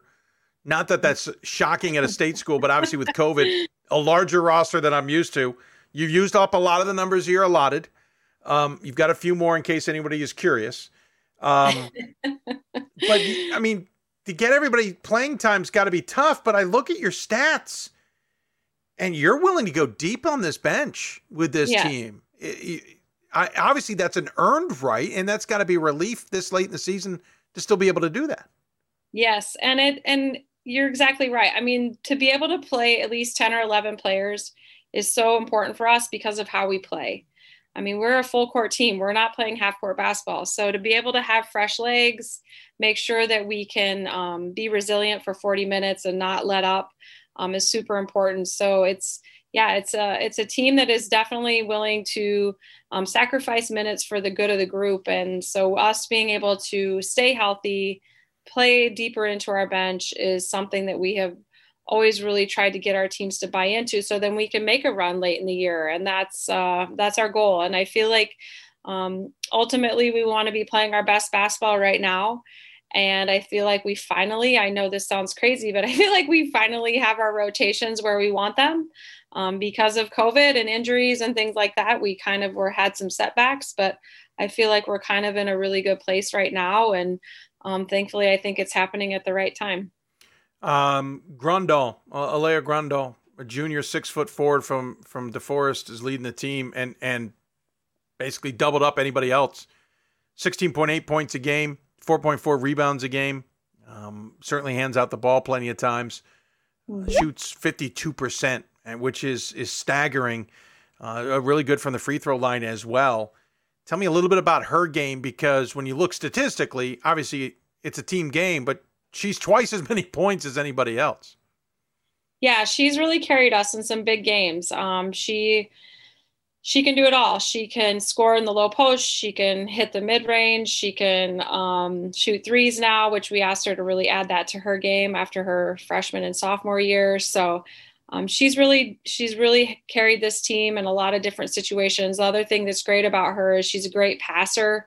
Um, she really is a great distributor of the ball, especially out of the high post. Um, she's seeing a lot of double teams now and sometimes triple teams in our posts or in our conference. So she's able to now read and react to those. Where when as a freshman, she was always a little kind of caught off guard by those situations, but she's gotten stronger. Um, the great thing about her too is that she is just smart. I mean, she knows basketball sometimes she surprises me. She'll come at me with things. I'm like, Aaliyah, really? How did you see that? so she's impressive. I mean, she comes from a basketball family. Her coaches are both parents. Our, our parents are both coaches, excuse me. and um, you know, so it's it's really cool to have a player on our team that can bring that aspect to the game as well, not only just physically but mentally. And so um, she's smart. She knows when to leak out and get easy transition baskets. And um, that's not something I will take any credit for. That's all her basketball IQ. Um, and she's just a, a pleasure to coach. She's a great person. She's always energetic and laughing and smiling and having fun and has a great attitude. She's a great team player. I mean, I could go on and on. She's just um, a blessing to coach. And um, I'm so happy that she's a part of our program.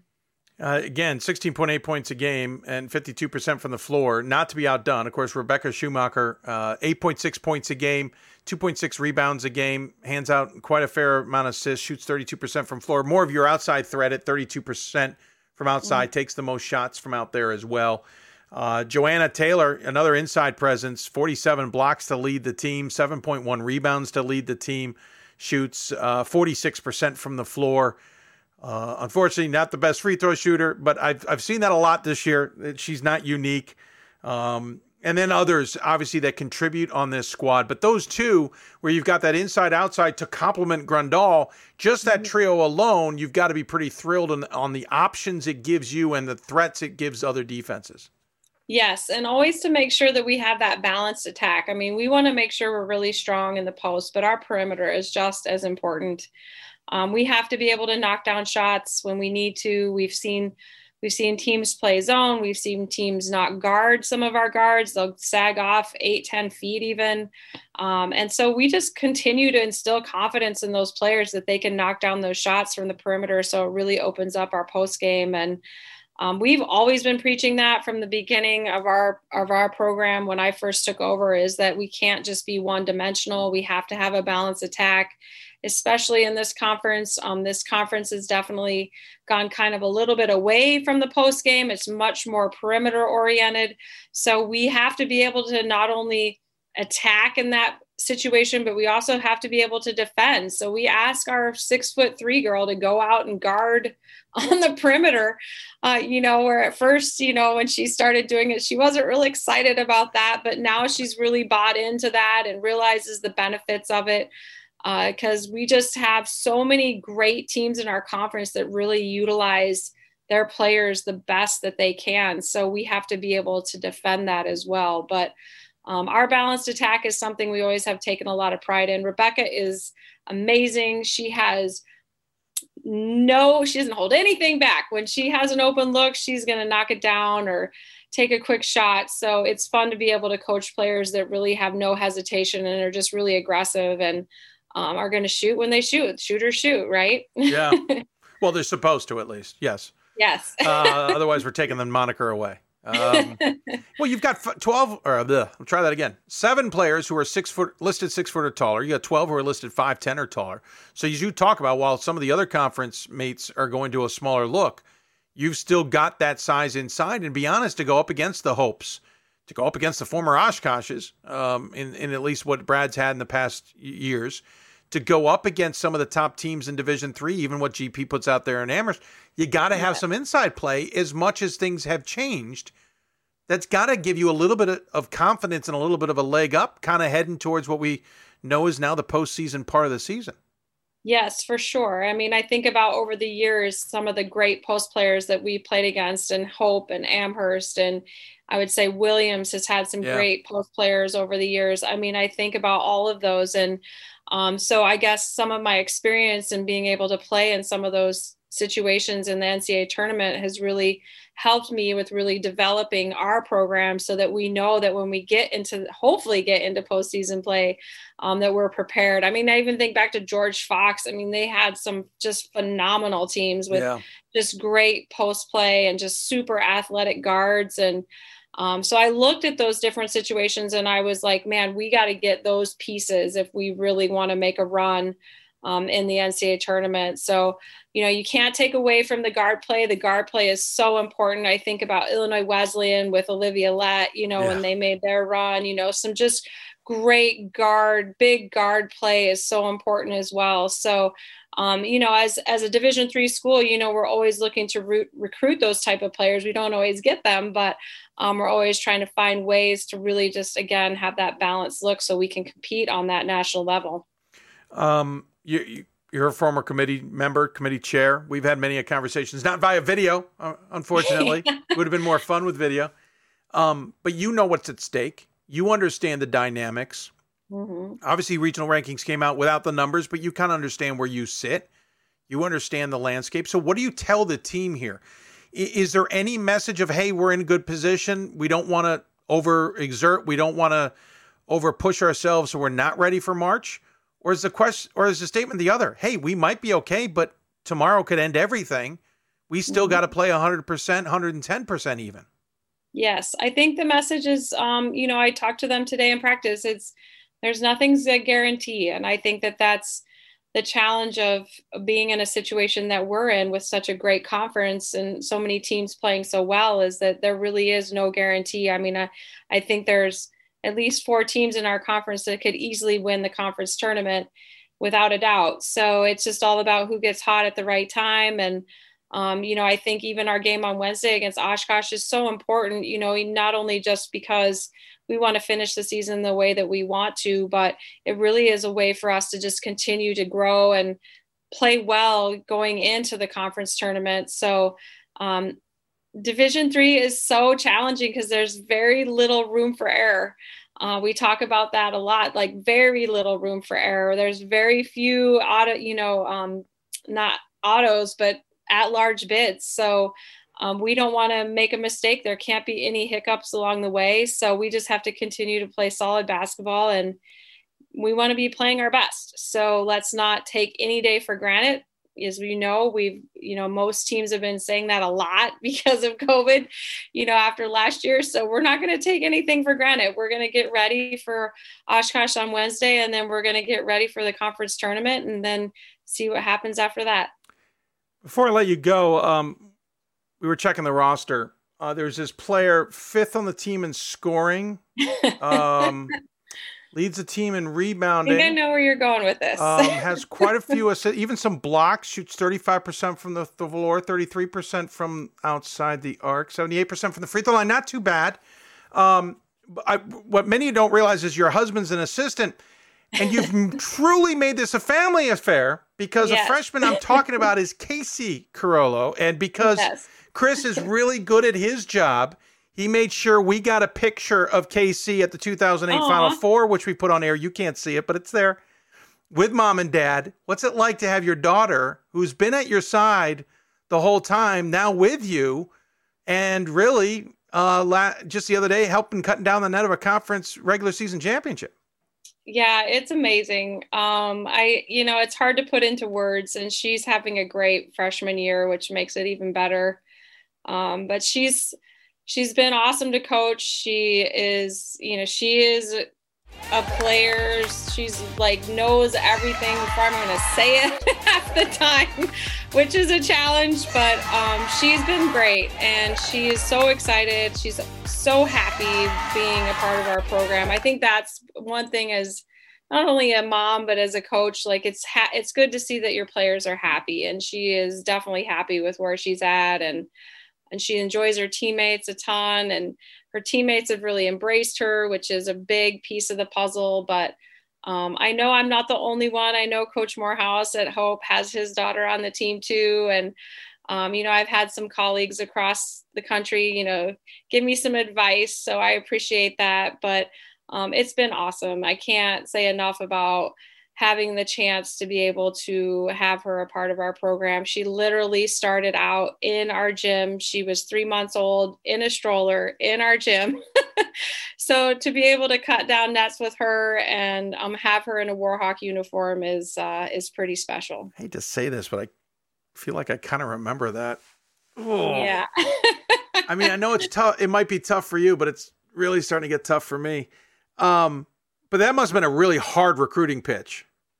Yeah, no, well, it kind of was. It was very weird. Um, she had some scholarship opportunities, and, you know, as parents, we're in the back of our minds hoping, oh, please just come to Whitewater. Right. It's a lot but, easier. Yeah, but we, you know, we explored all of those opportunities. We told her it was her choice. You know, I think she um, she knew that if she came here, it would be a culture that she was accustomed to that she knew she could be successful in.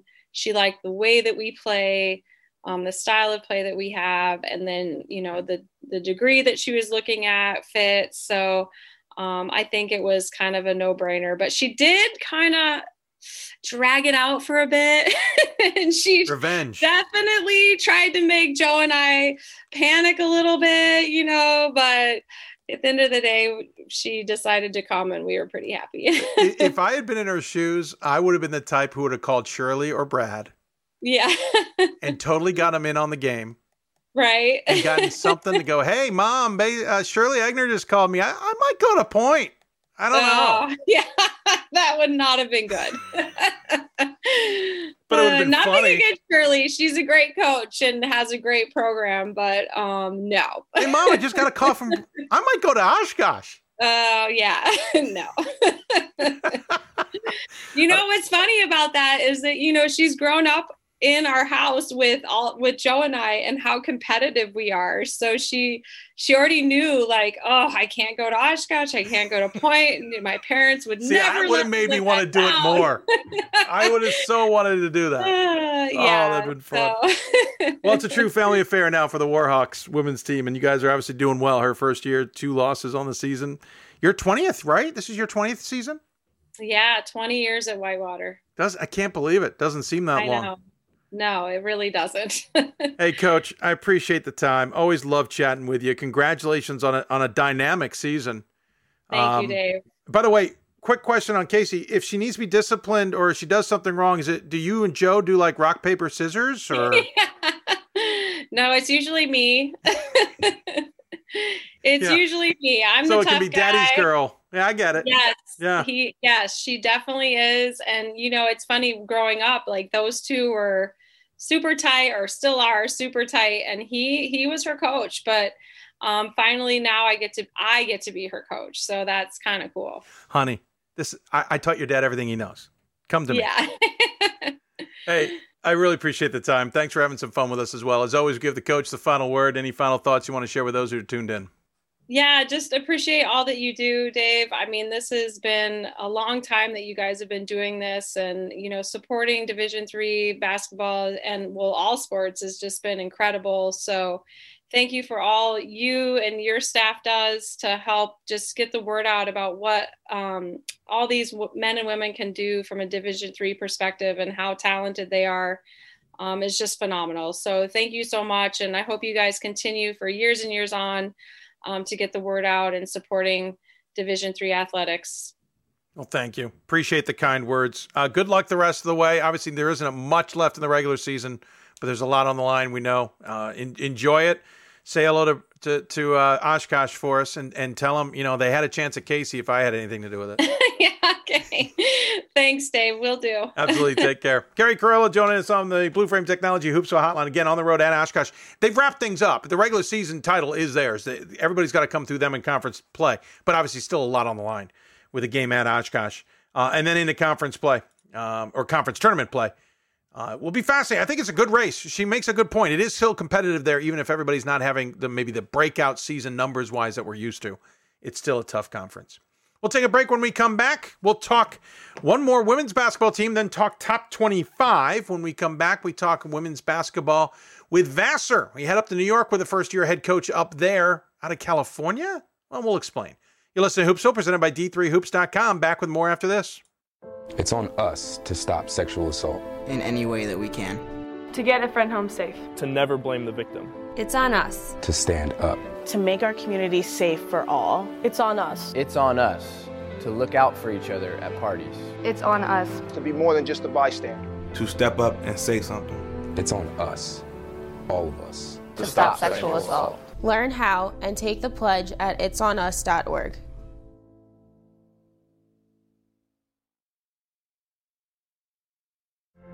Football has taught me a lot throughout my life. It's definitely had a huge imprint on who I am as a person. Competing at a Division III level created that opportunity for me to go to college. Not only was I the first one in my family to graduate college, but I was really the first one to even go. Being the first one, I'm breaking that cycle, and, and now that I've graduated, I'm not sure what's the next step, but I know I have a lot of doors open. And a lot of those are open because I played football and ran track here at Otterbein. There are over 480,000 college athletes. Only 2% would go pro. That means over 470,000 will not get a shoe contract. No autographs. No private jets. No fan clubs. No Hall of Fame inductions. Instead, they will walk away with something much more valuable.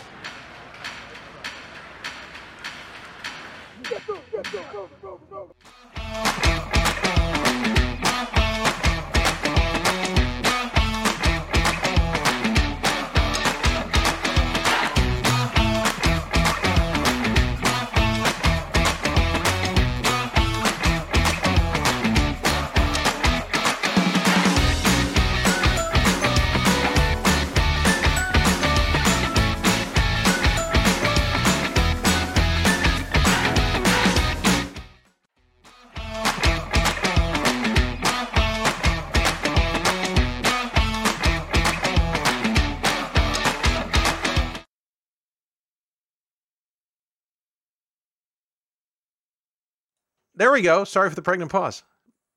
Fat fingered a button there. Uh, anyway, we're rolling along. If you got any questions for us, tweet us at D3Hoopsville. Hashtag Hoopsville. Email us hoopsville at D3Sports.com. You can join us on Facebook, Facebook.com slash Hoopsville. We're live simulcasting the show.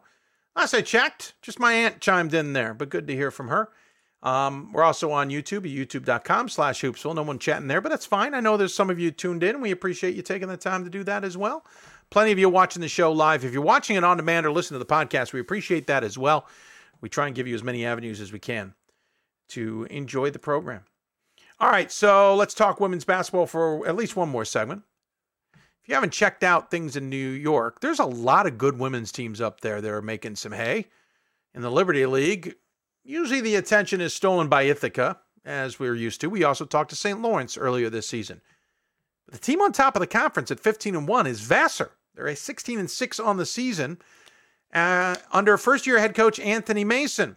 The Cal State Long Beach grad has got this program clicking along. Vassar is a team that will sometimes not be on our radar and sometimes is, and they most certainly are right now after building off of what was a 19 and 8 campaign in 2020 and a 21 and 7 campaign in 2019. Got me kind of intrigued on what might be going up there in Poughkeepsie. So joining us on the Blue Frame Technology Hoopsville hotline, it is the aforementioned Anthony Mason. Talk about his Vassar squad. First and foremost, sir, thanks for taking the time. Welcome to uh, Poughkeepsie. Not that I am the welcoming committee or anything, uh, but congratulations on the first year uh, of the season. Thank you so much. I appreciate you having me on the show. I'm not sure what first year of the season means, but we'll go with it here in the third hour. And no, I have barely drank any of my wine. That's not the excuse. Um, also, thanks on Valentine's Day to join us. Hey, listen again. Uh, we'll, we'll talk about how you got there in a minute, but you're up a half game here on Ithaca, a team that you um, have a game with coming up. You got William and Smith next, coming up here on what is it? was that Friday, and then yeah. Ithaca Saturday. Is that right?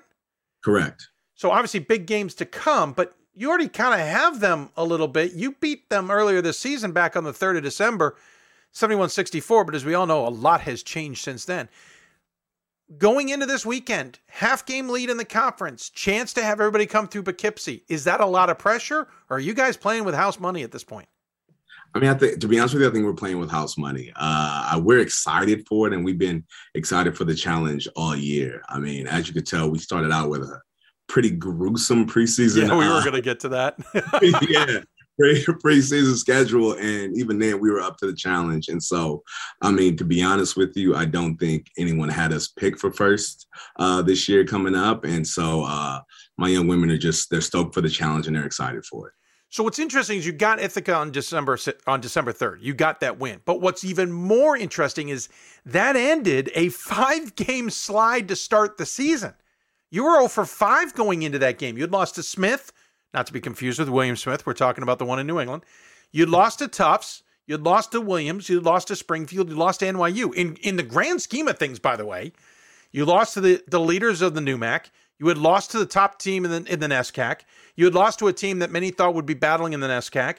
You had lost to a team that was undefeated in the NEWMAC and is now second in the NEWMAC. And, and you'd lost to a team that had been undefeated for much of the season and on top of the UAA. In reality, that's a brutal start, but you're still 0 5 and get the win over Ithaca. That that feels like a turning point after, as you said, was a rough start. It was. I mean, it was. We were battling some injuries early on. Uh, we weren't healthy. Uh, a couple of those first five games, I'm be honest with you, we played with seven people. Oof. And so we were we were we were we were battling through uh, and so uh, in that game uh, we just we knew we had it at home. Our seniors were excited for it. We had we got some people healthy uh, for that game and we were just excited for it and i think that first win really did just kind of give us the confidence. We knew we were knocking at the door of something special but that was that first time we got we got a peek inside and uh, haven't really looked back since. Well, the Smith game was a 25 point uh, loss, and then NYU game was a 20 point loss, but the other ones were tight. I mean, 10 points against Tufts, three points against Williams, and eight points against Springfield. So even if you were playing players short, you had to have thought, geez, if we're playing this quote unquote well, despite the challenges and limitations, we, we might have something here. But obviously, it takes a win to get that. So yeah, you get the Ithaca win, but it still takes another win. Okay, now now you beat William Smith and then you beat Union, and then you beat Clark, and now it's a streak, and now you you got something building here. But at what point did you guys kind of turn and go, oh, no, we do have something here?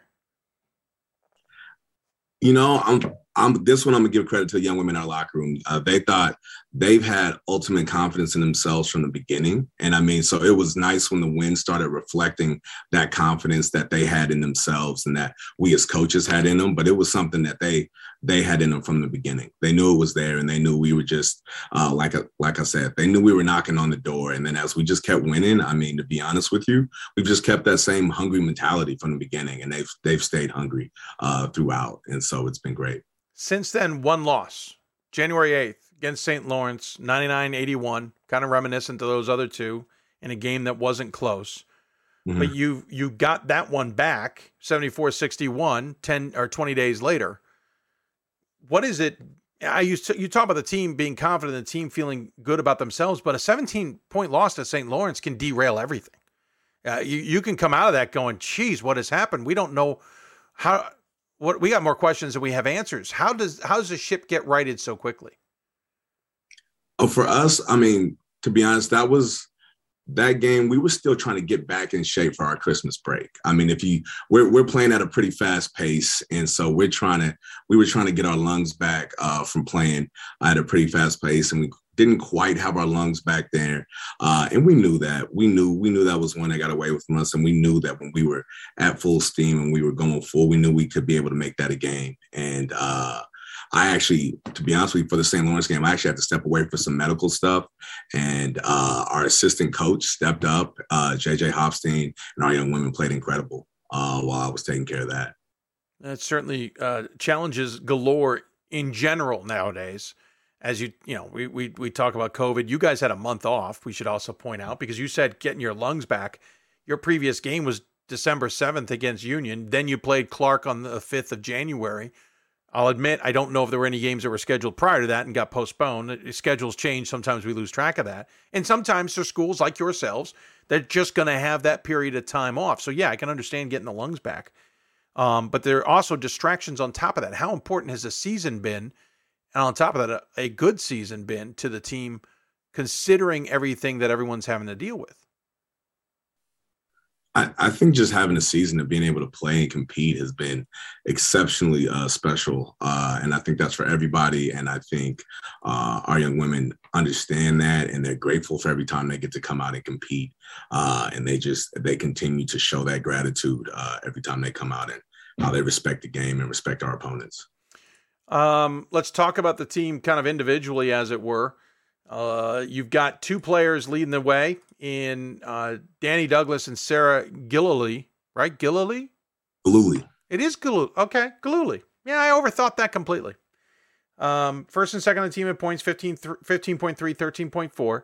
Um, in the top 10 in, in conference scoring as well. Douglas, by the way, leader in, in three point shooting, three point field goals per game. Uh, Gillooly leads the team in, or leads the conference in assists and assists to turnover ratio.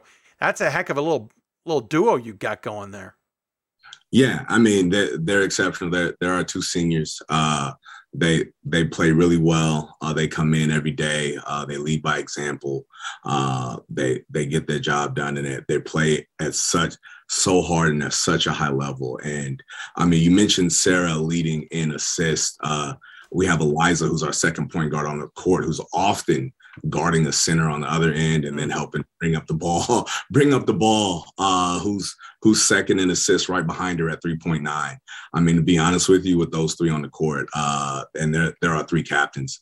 Those those three captains just kind of leading us and and making sure that we play at a certain tempo and making sure we play with a certain amount of grit uh, has been has been such a blessing for me as a coach this squad again playing outside of those two there's stuff that jumps out of me. First off we just got done talking to the wisconsin whitewater.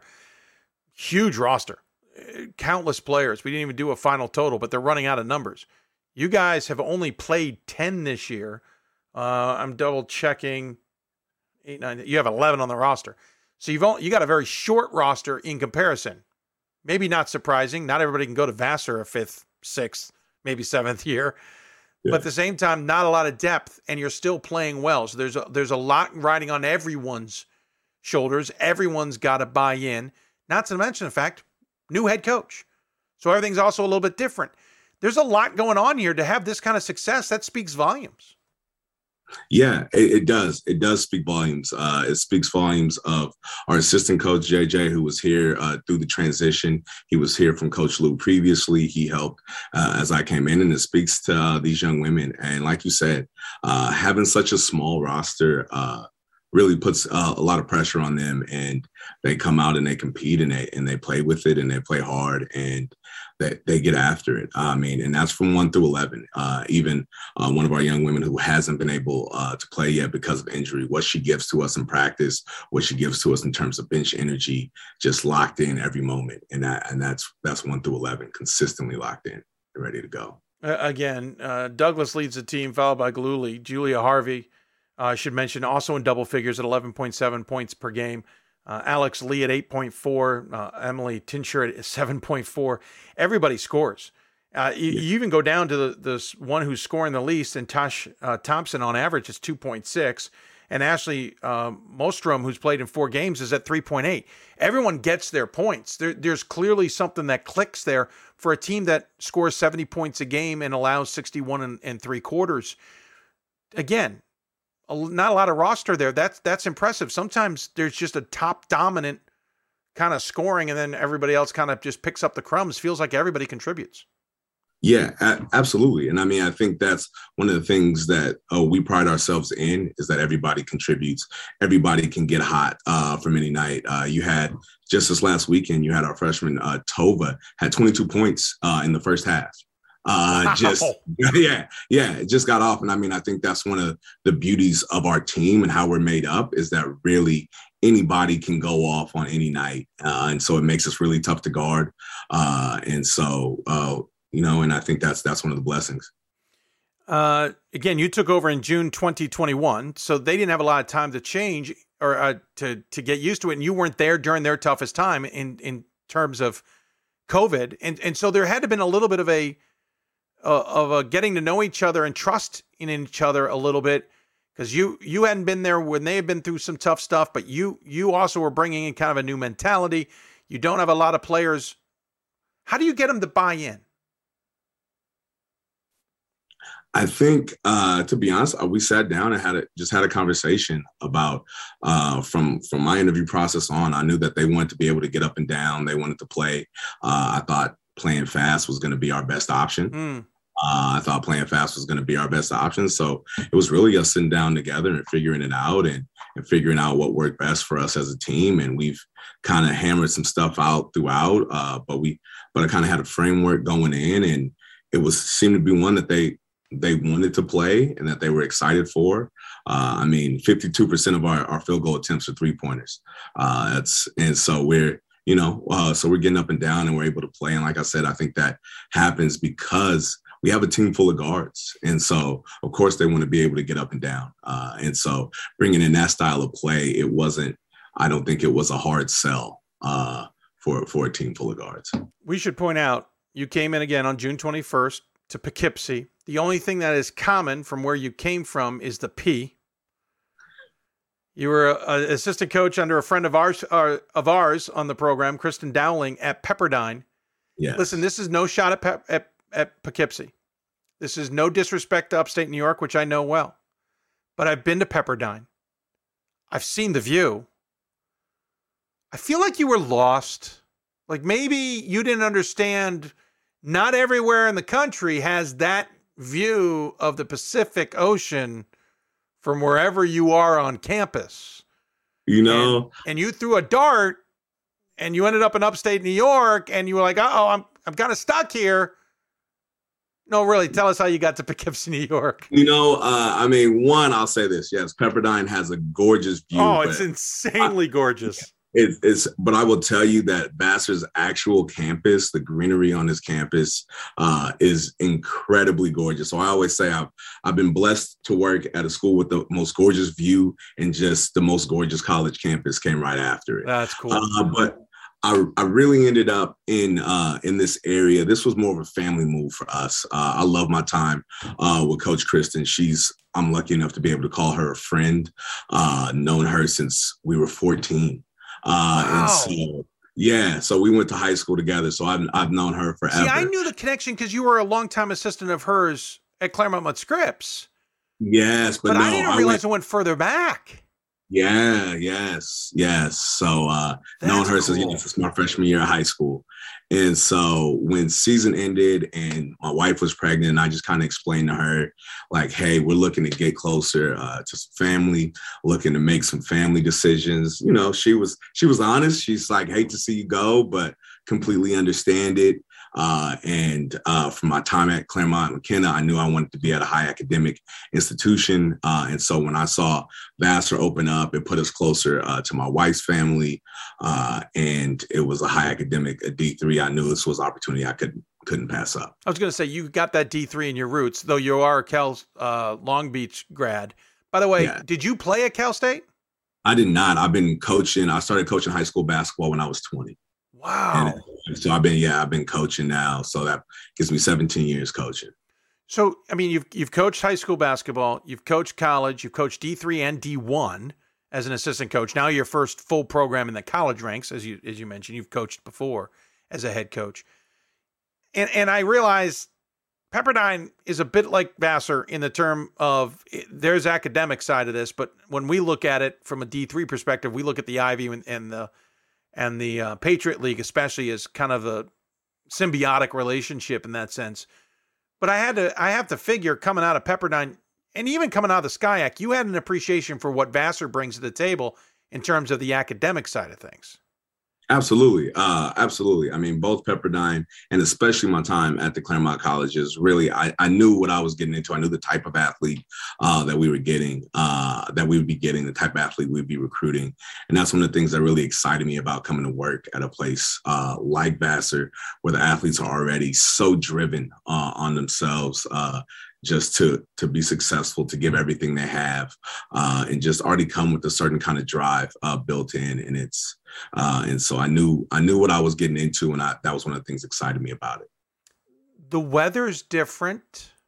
Just just a tad. Just I don't know if you got that memo, but it ain't 70 all year long or warmer. Now, there's less fires, but there's more cold. How have you adjusted, sir? You know, I'm I'm gonna be honest. I was I was expecting my adjustment to be a little bit longer, uh, but I've I've actually enjoyed my time. I've actually get to experience some seasons. It was my first fall Right, ever. right. I like, oh, the leaves do actually change colors. This is this is this is interesting. All right, uh, and so, but no, I've to be honest with you, I've I've completely enjoyed it. I've I've I thought the adjustment was going to be a little bit more of a shock, but it uh you know that first time I was shoveling some snow off my driveway, I was like, okay, this is this is new. Uh, but lift with your but- knees, sir. If they haven't told you, lift with your knees. Absolutely. Hey, well, listen, it's a fun to catch up with you. Uh, I know the second I saw you hired, I thought to myself, well, I got to get him on someday because I got to figure out how the hell you go from Pepperdine to, to Poughkeepsie. Second of all, any friend of Kristen Dowling is a friend of ours. We love her to death, even though she's dead to us for going to D1. We, we have a policy. Anyone who goes to D1, they're dead to us. Okay. Yeah. Um, but we love her to death, and and so we wanted to get you on. But the fact that you're having success with the program right out of the gate not only shows you the talent the Vassars had there, obviously in place, um, but it shows how how successful you were going to be as a head coach, and and just how terrific that is. So congratulations, to say the least. Uh, we have a tradition on the show. Don't know if anybody prepped you for this, but we always give the final word to the coach. Any final thoughts you want to share with those who may be tuned in? Final word about basketball. Anything you want. We we we have found that in this show's tradition, we would always go to wrap things up, and we get there. oh wait wait, I want one more thing to say. So we just became a tradition. We went final word's yours. Whatever you want to say to any of those who may be tuned in. Oh, I to be honest with you, just just what a what an absolute blessing it is to to be at Vassar and how lucky I am to coach the young women that I'm coaching. It's it's been an absolute joy. Awesome. Well said. By the way, it looks like you got Hogwarts behind you for anybody who's a Harry Potter fan. I know it's not perfect, but it has an eerie similar. this is our library. This is I told you this is some of the gorgeousness you get. Listen, I've always known Vassar's got a pretty campus, but you're selling it hardcore today, and I applaud you on those efforts, to say the least. Uh, if Yeah. it doesn't get you some recruits, then then we just don't have recruits watching the show, and that's okay. It is what it is. Hey, thanks for the time, Anthony. Tremendously uh, great start to everything, and we wish you nothing but the best. Good luck, and we'll look forward to keeping track of the Brewers as we move forward. All right, I appreciate it. Thank you. Have a good one. Absolutely. Anthony Mason, join us on the Blue Frame Technology Hoopsville Hotline. Again, Vassar Brewers. One of those things I don't think comes up often is what is Vassar's nickname? For whatever reason, doesn't really come up that much. Uh, good to chat with him. Fun to chat with him. We'll take a break. When we come back, we talk men's top 25 with a supersized crew because we got a supersized show on Valentine's Day. You're listening to Hoopsville presented by D3 Hoops from the NABC studios. Back with more after this. This is why we love sports. It's in the way they play, free from the pressures and all the money talk. Playing for simply the love of the game, where everyone has a shot at their definition of success on and off the field. This is what we love about sports, and what we can still love about college sports.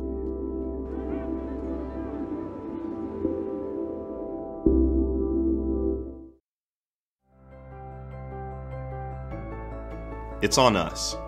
It's on all of us. And it's time to act now. It's on us to start the change. It's on us to be the change.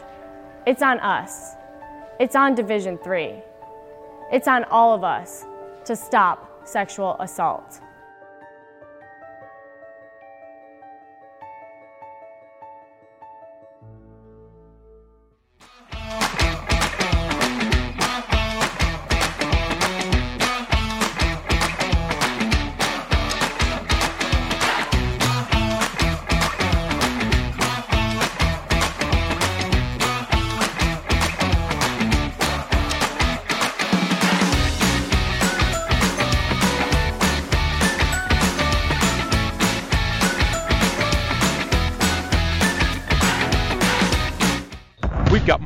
Than Division 1, more fans than Division 2, and more upsets than March Madness. There's 800 programs with over 11,000 games leading to two national championships. And we've been covering it all for over a decade. From eastern to occidental, from Puget Sound to Piedmont, from southwestern to the University of New England, and from Hope to Calvin. Nobody covers Division III basketball like we do. We're at d3hoops.com at www.d3hoops.com.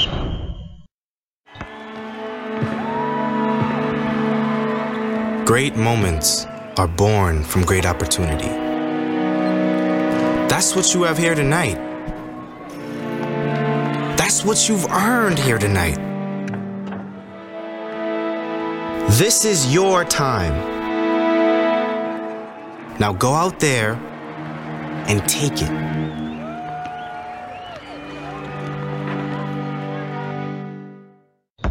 Got more schools than Division 1, more fans than Division 2, and more upsets than March Madness. There's 800 programs with over 11,000 games leading to two national championships. And we've been covering it all for over a decade. From eastern to occidental, from Puget Sound to Piedmont, from southwestern to the University of New England, and from Hope to Calvin. Nobody covers Division III basketball like we do.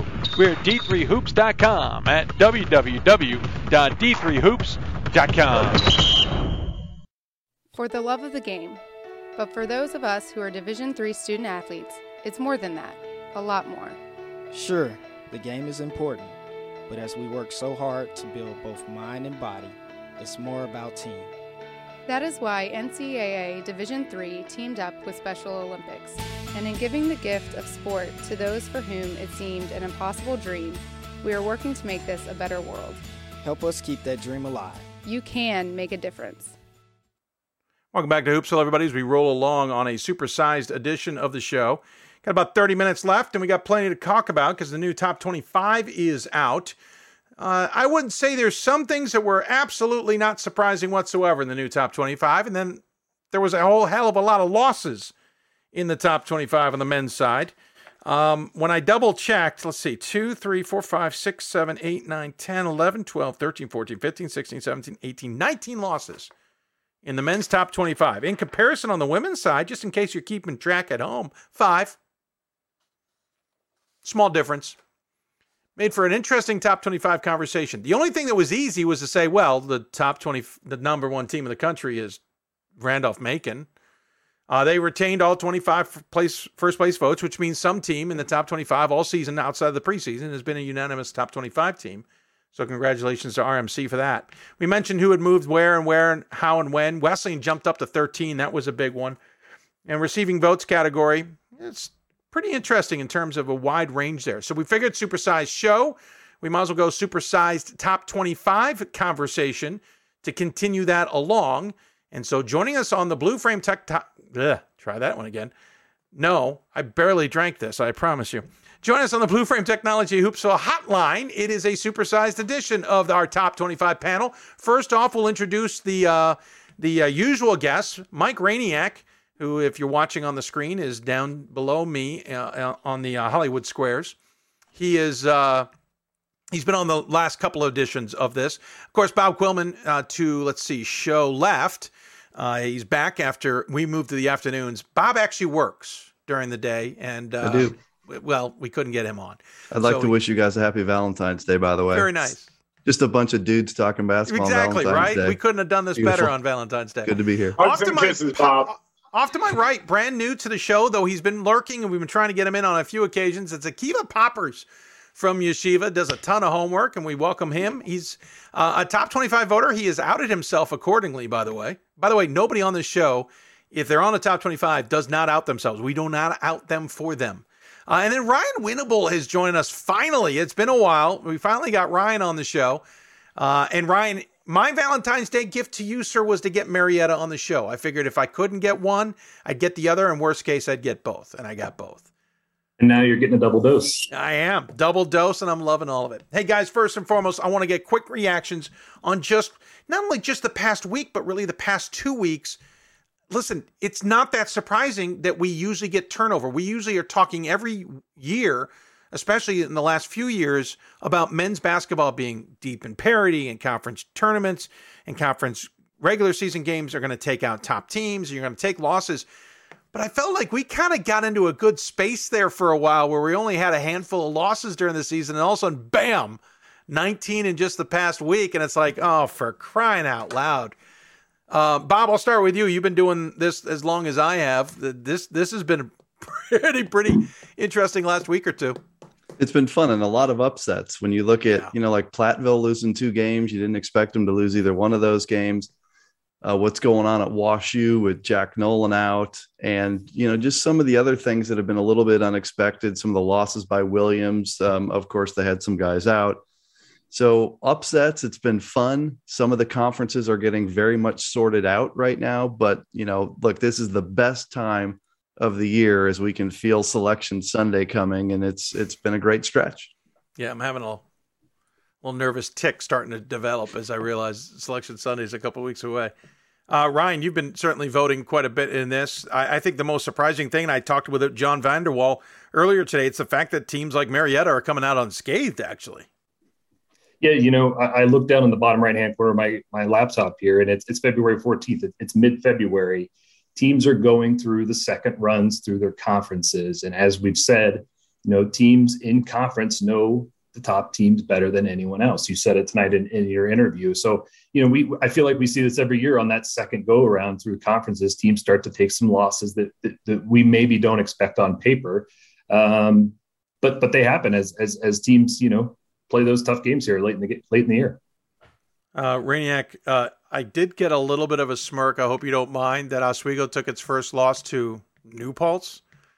Uh, your your former school that you you ran the show for. Um, but again, it, it speaks to what we just said. Everybody knows everybody. You know that very well, being a yeah, head coach. I, I think now, like with um, like like Ryan said, like even marginal teams they're now every team is getting better, especially in February, because now you're starting to see the playoffs. A lot of conferences are allowing everybody in this year. Um, so like there's still a lot of hope and a lot of teams are now starting to get back, you know, like Tufts in particular, like the kid Rogers is back. So now they're just rolling. Um, so I think they're starting to you know, teams that have been affected by COVID are starting to kind of get everybody back, hopefully, for the most part. Um, and even the marginal teams are getting better because now, like you said, you're seeing teams second go round. You know the game plan. Um, I think teams are starting to get really exposed. You know, and and you guys know, like once you take that first L, then everybody thinks that they know the game plan. So they're going to keep trying to do that game plan over and over again. And and I think we're starting to see this here. Uh, but last week in particular was just absolutely bonkers from uh, uh, just the ranked team versus unranked loss perspective. Is is pretty crazy. Yeah, I certainly agree with you. It, it, bonkers is the right word, especially with some of the losses we saw. Mm-hmm. Akiva, on the other side of that coin, yes, conference mates know you the best. Your your squad, Yeshiva, certainly is known well in the conference. But the one thing they could least afford to do if they wanted any kind of bubble, as it were, any support, was to lose in conference. They now hit it twice, and you you get the perspective of a team now that might be pressing a bit. Well, I, I think that's accurate. I think worse than the Pool C situation is the fact that Yeshiva isn't even the one seed in the Skyline Conference anymore because of tiebreakers. Um, but that, that's how it goes sometimes. You have a 19 and 3 team being down on tiebreakers to a 16 and 17. Um, but the Macs obviously are trying to turn it around. So we'll see how that goes. You're obviously a little bit newer to the voting and all that, but you've been around for a few years. You certainly know what parity looks like. Are you are you surprised we're at this point and seeing all the losses? Are you kind of enjoying it? Well, it's always fun to see some upsets. I'm not surprised. Um, I think it's just a general aspect of the COVID waiver, especially this season. Um, it seems at the top of our ballots, we have a few teams. Everyone's comfortable with Randolph Macon. Everyone's comfortable with Marietta right now. But that doesn't mean that the teams who are between three and 25 are per se, or between five and 25, whatever it is, are we're not comfortable with. It's just that there are so many good teams. It's so deep. Even I, I would not be shocked to see a top team like Randolph Macon go down too, just because the teams are are are deep and because teams which didn't play last year are really getting better over the course season. So yeah, this past week a lot of upsets, obviously, but it's not super surprising to see. I'll be honest. I, I kind of said it with Marietta interview with John. Uh, I think to your point about Randolph Macon, I'm more surprised that they and Marietta have come out so far unscathed for the most part. Not perfectly, but for the most part unscathed at this point in the season. And yes, they could certainly take a loss at any point. All right, let's dive in. So we have three topics the deep dive, dubious, and debatable. I asked each gentleman to come up with a team that is uh, a team on the deep dive, which is either not getting votes, barely getting votes, um, or one that they're considering maybe they're not even voting for. Dubious is one they think might be too high in the top 25, and they give their arguments. Of course, when they were firing them all back at me, I kind of saw names that we've seen before. It's kind of the crux for this at this point in the season. It's a great idea when we start, and by this point, we're starting to repeat ourselves a little bit. But it's nice to get different perspectives on that. So, Bob, we'll start with you. We'll start on deep dive. I'm curious where you are on the deep dive team. The one you sent me, I was really intrigued by because they're on my radar too. Yeah, I'm going to go Pacific Lutheran, and, and I, I probably should have voted for him this time. In fact, I, in doing a little research just for this segment, I started thinking, man, I really screwed up not voting for those guys.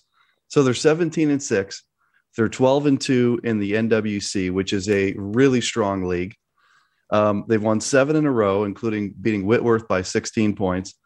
They don't have a bad loss all year. So check out these six losses they have: uh, Claremont Mudd Scripps, NAI Warner Pacific, Maryville of Tennessee, number 14, Mary Hardin Baylor, number nine, Whitworth in Linfield.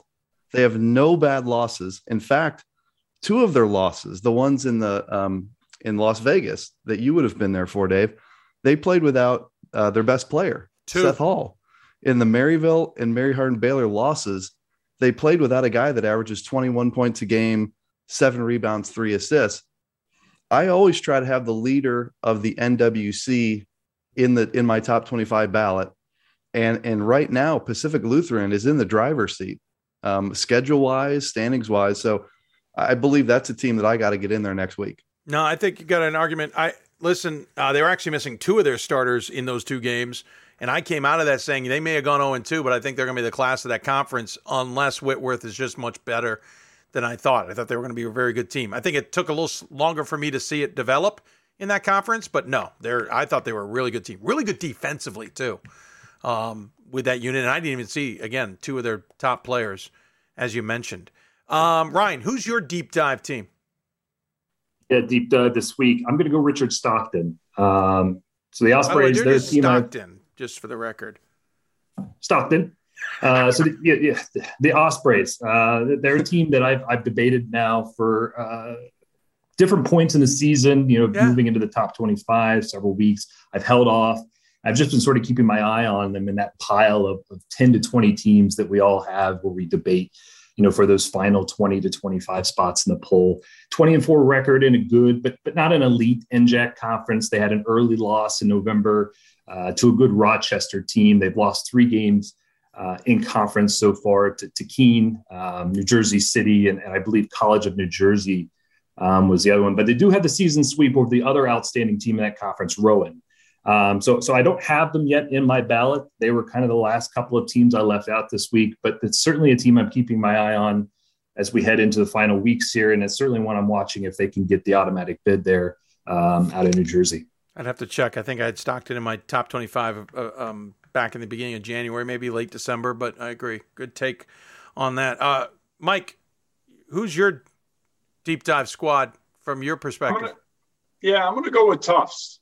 Um, like I know. So you're jumping on the Ryan uh, Scott bandwagon now.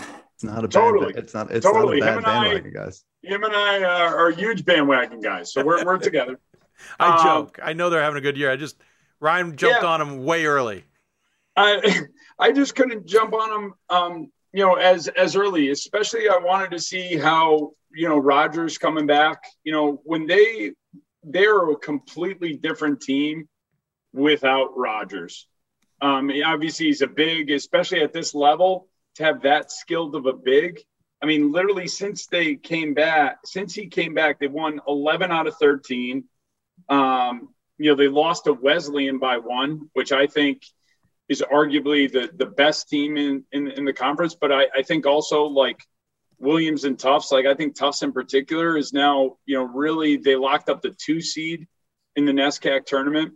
I think they're playing really well. They've gotten comfortable with um, a first year coach uh, and Brandon Linton over there. Who, so I think he's started to kind of figure out exactly how NESCAC, and he's a great coach. So I think they're really rolling. I think that we're going to see. I should have put him in this week, you know, kind of looking at it, you know, after kind of like I was like Bob, like I, I looked at Pat Lou as as well, and I was like, man, I should have put them in too, you know, but there's only so many spots, and and I think like you know, just with them, I, I'm going to be, they're to be who I believe, uh, I, I think comes out of the NESCAC with the AQ. I think they're playing that hot and that well um, and and they're they just really started to really just gain steam here. No, oh, it's a good good pick. I, I, I had to wait a bit of time, but Ryan certainly was ahead of the curve on that one. Akiva, who who would your pick be? Yeah, I mean, first, just to add to the Tufts point, they're getting a lot of production from guys other than Rogers recently too. Um, True. And they're on my radar. My deep dive is St. John's, Minnesota. I think we've kind of forgotten about these MIAC teams. I think Augsburg got in a little bit because they beat St. John's and then they lost the game and then they lost to St. John's. Um, I think they're getting 10 total votes, uh, but they're really, really good defensively and they're balanced and they're getting better over the course of the year. And that's pretty much what I'm looking for in the bottom of the top 25 team. Um, I think they held Hamline to 35 points a few games ago. Obviously, they got revenge on Augsburg. Um, they lost those two games earlier in the year, and I think people kind of wrote them off. They lost to Oshkosh by 34 and then Dope by four. They're just a completely different team right now. And they're and they're starting to coalesce really well on the defensive side of the ball. So I put them at 22.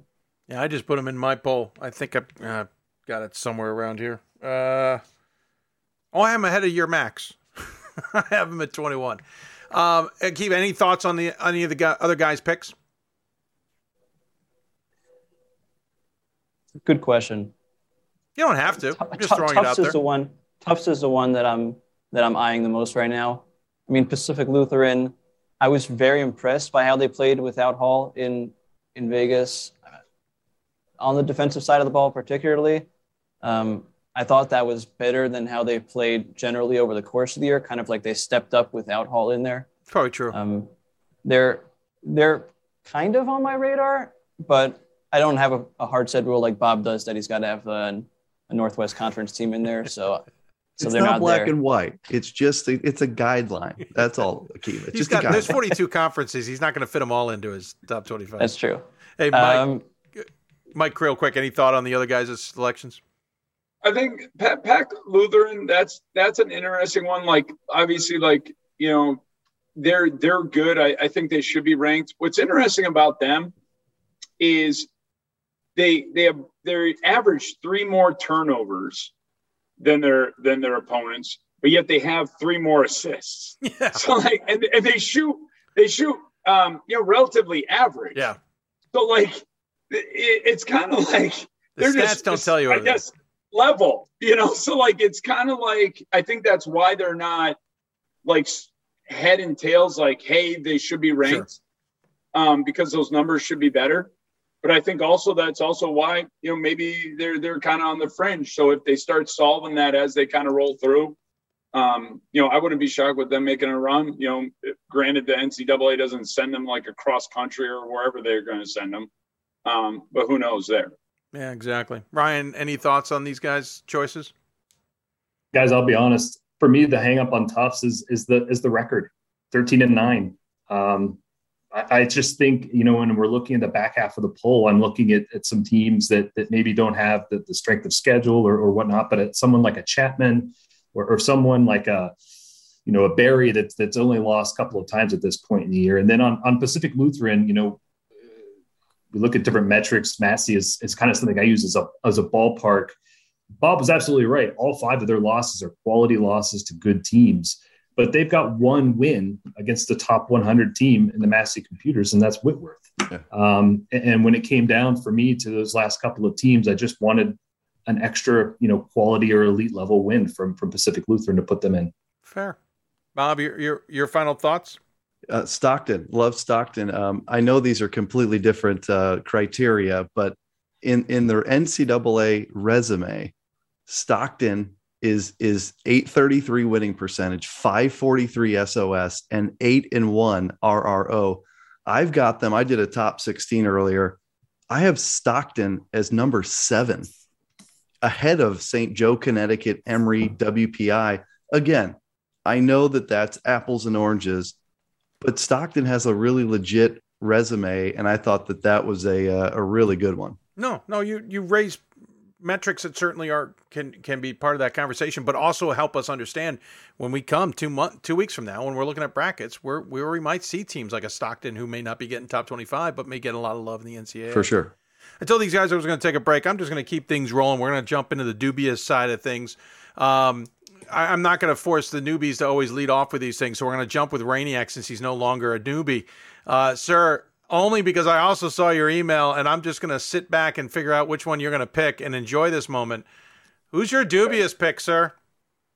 I'm going to go with Johns Hopkins. Oh, you ducked. Okay, go ahead. I ducked.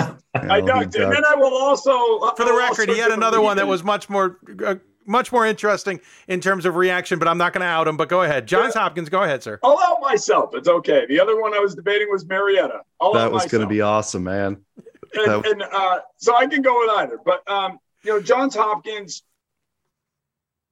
obviously a solid team. They they're led by the kid uh, Delaney, and obviously he's a heck of an athlete, and and on all fronts, lax field, uh, you know, even you know whatever uh, Tiddlywinks, he's awesome. um, but with them, they they've lost to now Swarthmore twice. They've lost to Christopher Newport. And then if you're looking at the whole resume, there's not a win there that to me is like, holy smokes, this is the Johns Hopkins. Now, that's not saying that they're not good or anything like that, because I think the Centennial's a tough conference. But, you know, to be honest, the Centennials lately, the last couple years, it's been a two horse race Swarthmore and Johns Hopkins. And to, to be the dude, you got to beat the dude. And they haven't beaten the dude, they haven't beaten Swarthmore. Um, and I think to have them like you know be 12th nah i don't know. Do i think that they should be ranked? Yeah. I, I, think that i think they're a quality enough team and i think but if you see if you look into the box scores you know and i do this kind of nerding out as a coach but you know delaney will always get his. When the when the back half when the roster of of corey and and the the second guy that's averaging 10 points when they don't when they're struggling they lose. And it's and it's or they're in a tight one. And so like for them to make a deep run like those three guys got to show up every night. It, it can't because they've proven like when delaney shows up and the others don't well then they're going to lose. They don't have enough. So like it's a full team effort from them. Um, i'm anxious you know like you know the old coaching adage it's tough to beat a team three times so like uh, you know i'm sure you know swarthmore and johns hopkins will see each other in the, in the centennial playoff and then johns hopkins will will win. But like uh, i think right now i think they're a little bit higher than uh, ranked higher than than where they should be. Yeah they jumped from 19th to 12th we should point out i've got them 21st i misspoke st john's i've got 22nd um, I I agree with you. It, they jumped out at me sitting at 12 as maybe being a little too high. I still think they should be top 25 ranked, but again, too high. Uh, Kiva, I'll jump with you. What? Who's your dubious pick? Mary Hardin Baylor. Um, half because they jumped from 16 to 9 on a three win week when I didn't think they were super impressive in any of those three games. And also because I don't think they're the ninth best team in the country. Uh, obviously, they're crazy talented. I very strong argument they're top 10 talent in the country. Uh, I do not like them whatsoever on the defensive side of the ball. I think there's more to them than we could see and have been seeing so far.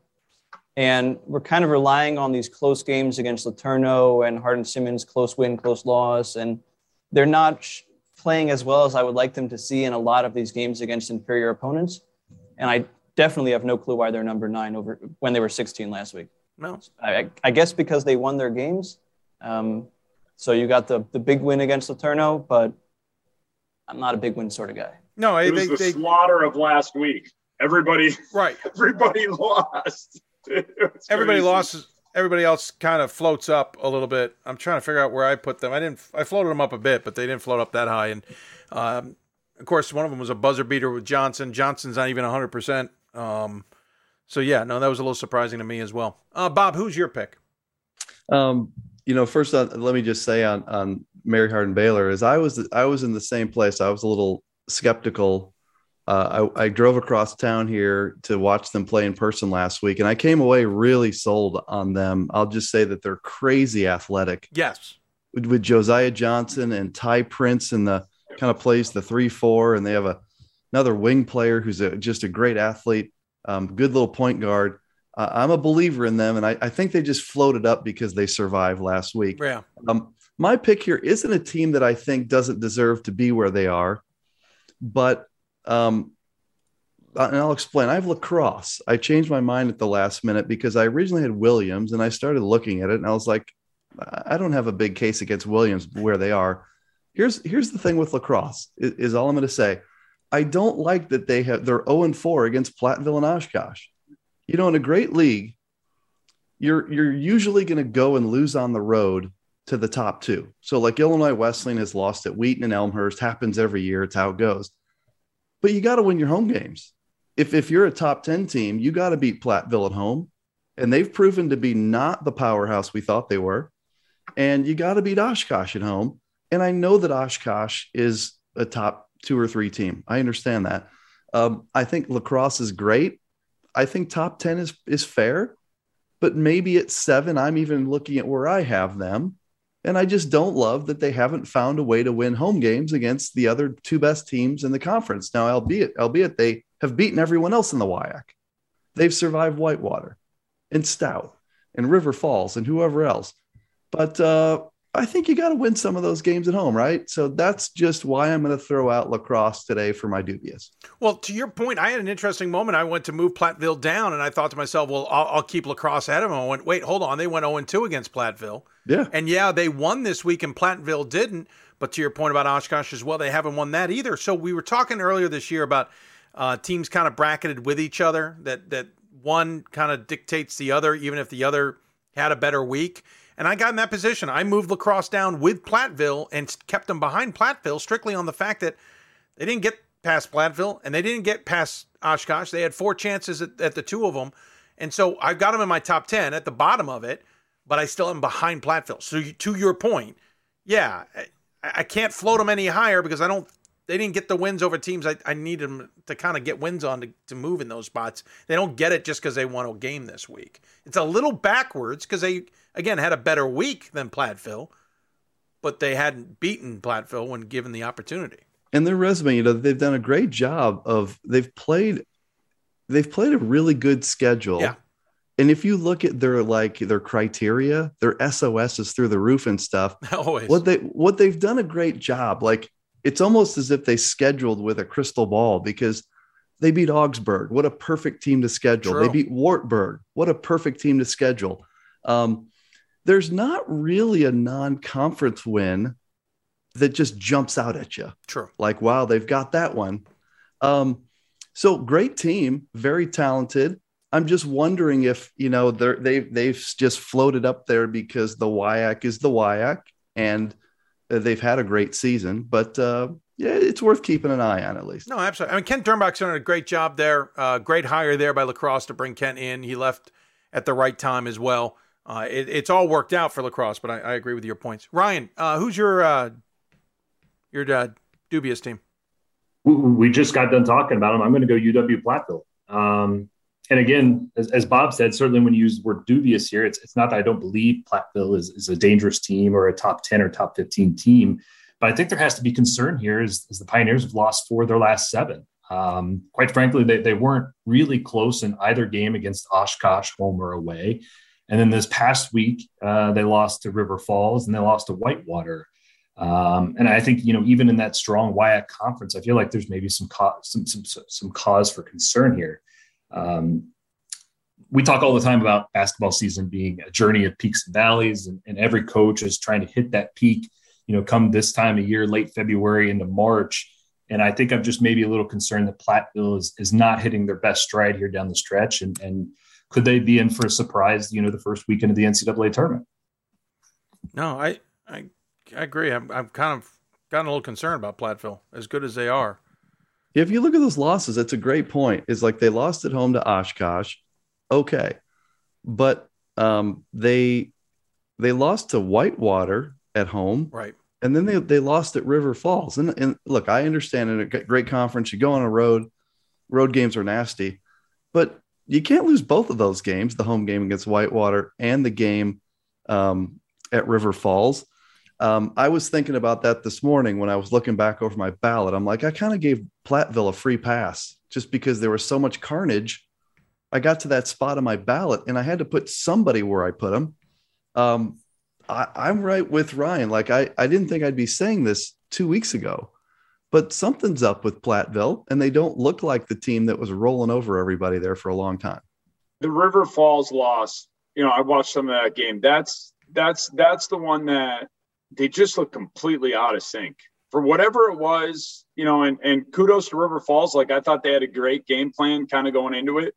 But like I'm I'm with Ryan, like right now they they're it's almost like they forgot their identity. Um, they started doing some weird things offensively. Um, defensively, they weren't as crisp at all.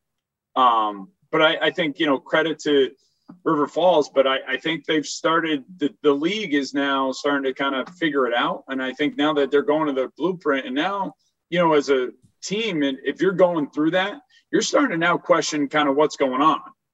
And because like it's it's very rare, especially for a team like Platteville to have that skid right now.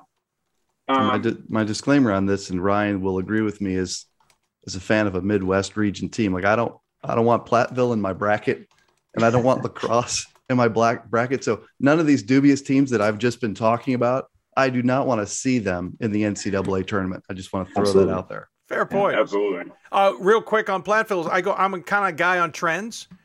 They've lost two in a row, three of four, four of seven, all since January 19th. I, I even feel like I gave him a free pass, Bob. Uh, I've got him still in my top 10, only because there's teams behind him I'm not convinced they would necessarily lose against but something's off. Like you're you're right. Something's amiss, and maybe I gave him a free pass this next week or two is going to certainly be interesting. Um, Kiva, before before we jump to the other topic, any final thoughts on, on the dubious that yeah, I have thought. About? I have thoughts on both Platteville and La Crosse. Uh, first with Platteville because that's what we've been talking about. Uh, what I've seen in the last several games is not using their talent to their full capacity. I, I personally think that they're top three talents in the country, no question about it. I mean, their bigs no one has that those, those sort of talented bigs in the country. What their issue has been is that they've just been playing guard heavy. They haven't been doing the simple things from an execution standpoint that they did earlier in the year. Um, I was texting with Ryan Scott during the during I believe the second Oshkosh game, and he was like, "This team is going to lose in the second round." And I said, "Yeah, that if they keep playing the way they're playing, they are going to get upset." Um, the talent is there to win a national championship, but the execution has been completely lacking offensively. On La Crosse, I think I'm the highest on them, definitely in this room, maybe for all the voters. I have them at four um, on my ballot. I think they're dead even with Oshkosh from a head to head matchup perspective. I think Platteville matches up well with them. Um, if you look at the two games against Oshkosh, and also I'll throw in the game against Oshkosh they played last year, which kind of doesn't count, but I'll throw it in there anyways. They've played them really. I think each all three of those games were three point games. Okay. You look at the first game against Oshkosh, La Crosse shot 0 for 15 from three. You look at the second game against Oshkosh, Oshkosh had a tremendous shooting game from three. Um, I, they're obviously very talented. It's not a it's not a surprise to me that they haven't lost to any other WIAC teams.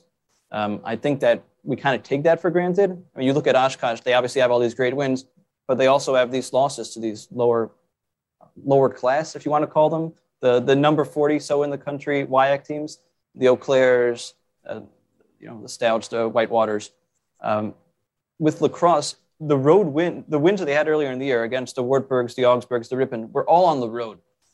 That was super impressive early in the year. Agree. And I, I'm not a big, again, I said this before, I'm not a, a guy who says, oh, you have to have the big wins or else I'm not going to put you high on my ballot. I think they're right there with Oshkosh from a head-to-head matchup perspective. So I have them at four. I, they've been quite impressive in their games. Just because they haven't won doesn't mean they're not top five. Good stuff. Uh, let's move on to debatable. Uh, this one's a little tough. I don't know if we got five or four topics to necessarily debate. Um, um, it's certainly interesting. We could certainly go that way. Um, Bob, I'll let you lead this one off. Do you want to pick uh, either one of the debatables that you had, or one of the guy, one of the guys had, or well, yeah, I'll leave it up throw, to you, sir. I'll throw mine out there, and this one's interesting because uh, I don't know how long I've been voting in the poll, but today for the first time, I I turned in my ballot yet last night, and then today I reached out to Pat Coleman to say, "Can I change my ballot?" Because I dropped WashU out after they lost two games over the weekend, and watching Jack Nolan in a boot, and thinking that he might be done, and they they're I don't believe they're a top twenty five team right now. I know they're not, so I dropped them out. But then I kind of had this like, well but I don't know that they deserve that quite yet. Their resume is still top 25, and I don't know if Jack Nolan's done. So I, I would just say this is I don't know. The, the debate is is WashU a top 25 team or not? If if Jack Nolan is uh, is he going to come back? I've heard that he's trying to come back. He has a partial tear in his plantar fascia, and I mean that's a nasty injury. That's like a six or seven week thing, and he's only two weeks into it. He's in that boot. He's off the scooter someone told me, Hey, I heard that Jack Nolan's going to play at NYU Friday. I'm like, how could that be possible? But um, so I'll just throw it out there to you guys. I know you've all watched WashU. I mean, what do you do with them if Jack Nolan misses two more games this week? Do you drop them, or I guess uh, assuming that they would lose those games, what what do you do with them? The trouble is, is they're in a buzzsaw of a conference. Right. There's no That's easy the, game. No easy game. Um, I, I think in retro, like looking at the top 25 as a whole, I think they're top 25 team with or without. I think they're that good. Um, so I think perspective wise, big picture, yes.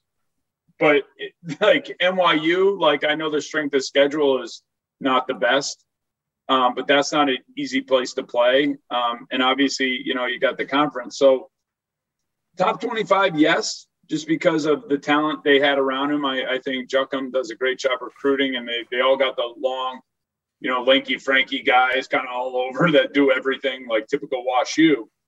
Um, are they? They're definitely top 10, obviously, with Jack. Um, no question. I just think now they're they're back towards the bottom, you know, the top 25 without him. Um, the plantar injury, if it truly is a partial, there there is no way he will be in any way, shape, or form as a player. I just can't imagine that. Like that guy must be like Wolverine if that's the case. Like he's got adamantium in his in his in his bones wow. or, or, whatever. Like the reference. but like I, I mean, I've had players with that, and it's just one of those things that it just lingers and lingers and lingers where unfortunately, like now you now as a as a WashU team, do you go in with a 50% Jack Nolan because he's better than what you got and he's going to be better than the other dude at 100%? That's the debate. You know, and I think like top 25, yes, but definitely bottom bottom top 25. Yeah, I'm not I'm not there on the top 25. Yes, they are loaded with talent. Don't get me wrong. Like WashU has talent in every class. They were their recruiting is ridiculous. But they're pretty heavily relying on Jack Nolan. Now Charlie Jacob has sort of turned into Jack Nolan temporarily, which which is pretty incredible. Um, and and their freshman Hayden Doyle is really good, and they have a lot of other guys, but I think it's a stretch to say they're a top 25 team without him. I think they're like 30, 28, 27. I just wouldn't have them quite there, but I guess we'll see soon enough. I mean, we're gonna we're gonna learn as the week goes on. Yeah, I probably gave them a little too much benefit of the doubt. Um, but I think you got a point. Uh, it's if they don't have Jack Nolan, I think it changes the equation completely. And we know a lot of teams like that um, around the league, or around the league, around the division. Winnable, any thoughts on that one? Yeah, you know, one of, I, think all of our one of our favorite things to do is watch UAA basketball on, on Friday nights and Saturday, Sunday afternoons. Um, and I've I've seen WashU quite a bit. He doesn't watch anything on Friday night. I'll no, he that. doesn't. No, Poppers is out. Sorry about that, Poppers. I had to get that in, man. I, I get the Sunday afternoon. It's fine. You're missing you great games, man. These NWC games on Friday nights. I've been trying to talk him into finding a way. It's a go ahead, Ryan. Sorry. no, I, so I, have watched WashU quite a bit the last couple weeks with with with and without Jack Nolan, and and as I was doing the top 25 this week, I was having the exact same debate you guys were about, you know, I'm going with the assumption that, that Nolan is not coming back this year. That may or may not be correct, but that's the assumption I'm working on now is, is WashU is a, a Nolanless team. And as I'm sliding them down my ballot, and I'm getting into that 20 to 25 range, I'm beginning to have a thought process of on a neutral floor, do I think Wash U is better than UMass Dartmouth, um, better than some of the other teams, Chapman? And I still think that that even without Jack Nolan, they're probably going to win those types of games. So I have them, I think 20, 21 in my poll this week. Obviously, if they go and lose again this week, um, I, I will absolutely pull them out. But I still think they're that they're in that that back part of the the top 25. Yeah, same same thought process. Though I may have given them a little too much benefit, as I said, but that's that's where I was too. Uh, Kiva, your thought on it? Yeah, I struggled a lot with this. I have them at 13. I don't feel comfortable about it, but then again, I don't feel comfortable with a lot of teams on my ballot, as I don't, I don't, I don't think a lot of you guys feel comfortable with a lot of teams on your ballots either. So that's fine. Um, it's it's tricky because I was at a point a few weeks ago on WashU where I said if this team plays Randolph Macon, Marietta, Oshkosh, I would take them head to head in all three of those games. I didn't put them in one of my ballot, but I was there on them. I was like, I can really see WashU winning a national championship. And then David went down, and it's like, eh, they're not so as good without him. Maybe they're number five without him. And then he came back, and then David went out, and then Nolan went out. I'm like, this is not good. Um, but what we've seen, and, and since David came back, we've seen A, Charlie Jacob has really improved over the course of the year. And B, with those, they're just so good defensively, even without Nolan. The problem is they can't really score. I, they're better than Rochester. They lost to Rochester, but Rochester had a heck of a shooting game. They're, they're better than Rochester. Um, I, I, think right now, without Nolan, I'd have him. If I knew 100% Nolan's not coming back, I'd probably put him at around 20.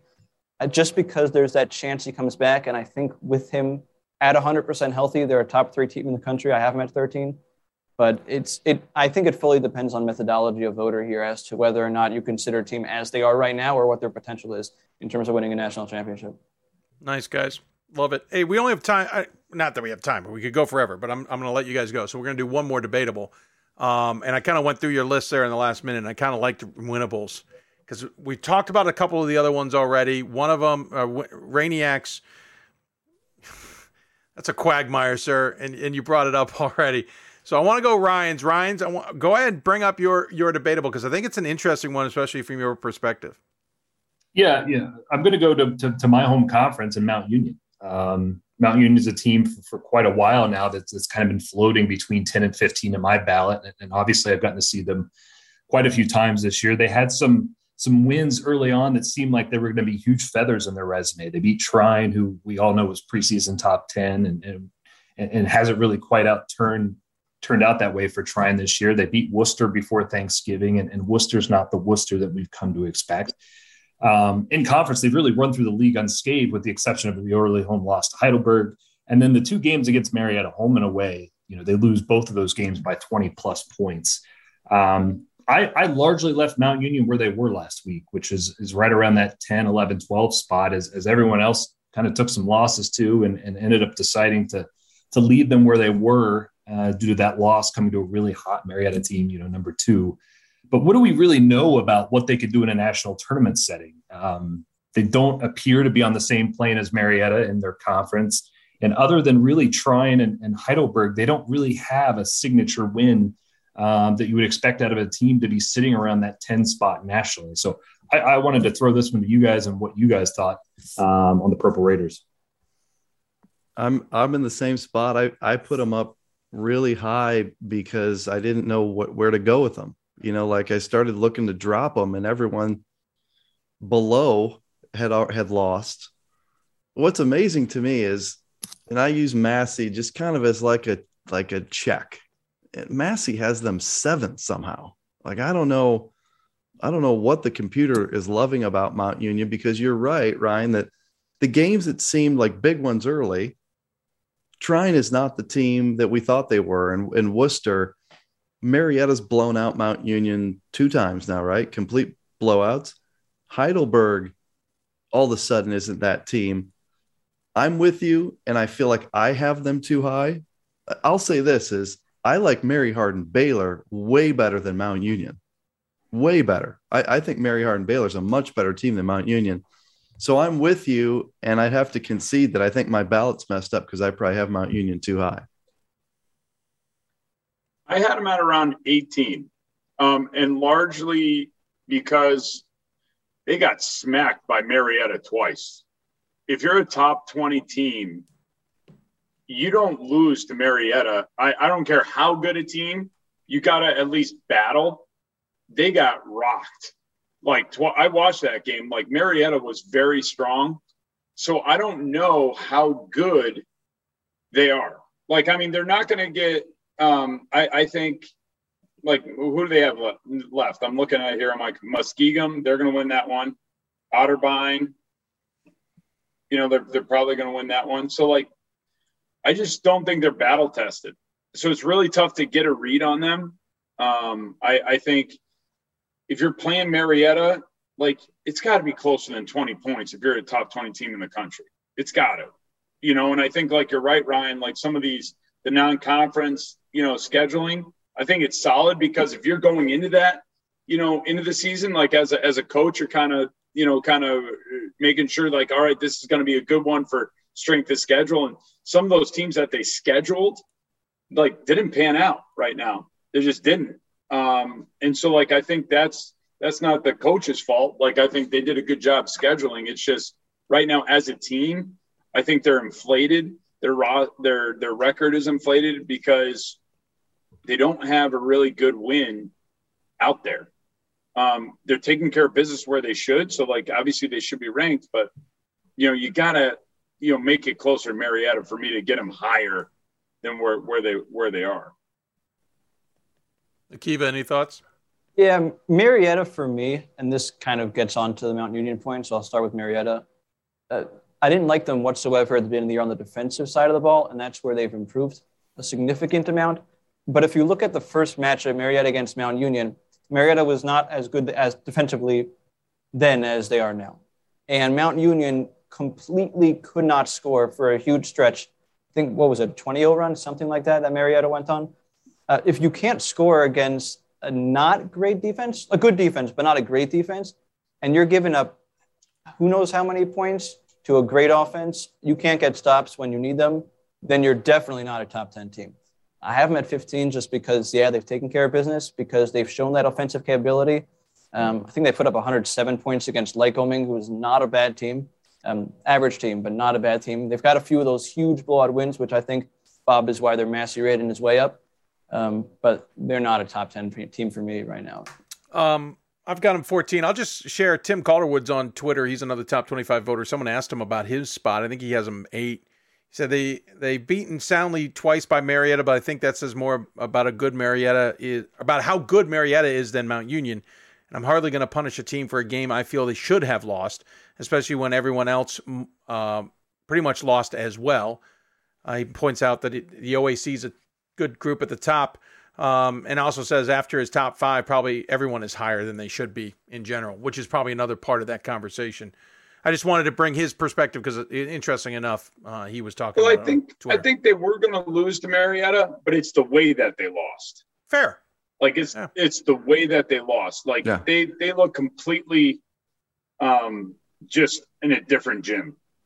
Both times I, I had that kind of circled on my calendar to watch, and I felt, um, yeah, like I, I think, yeah, Marietta should beat them home and away. I think they're that talented, and I think uh, defensively they they are improving. Um, but the way that they lost, I just couldn't yeah. put them high, even with the carnage that happened this week. And I think, like we've talked about it, you know, all show, like how many of these teams are so inflated that I, maybe this week we get some normalcy. Who knows?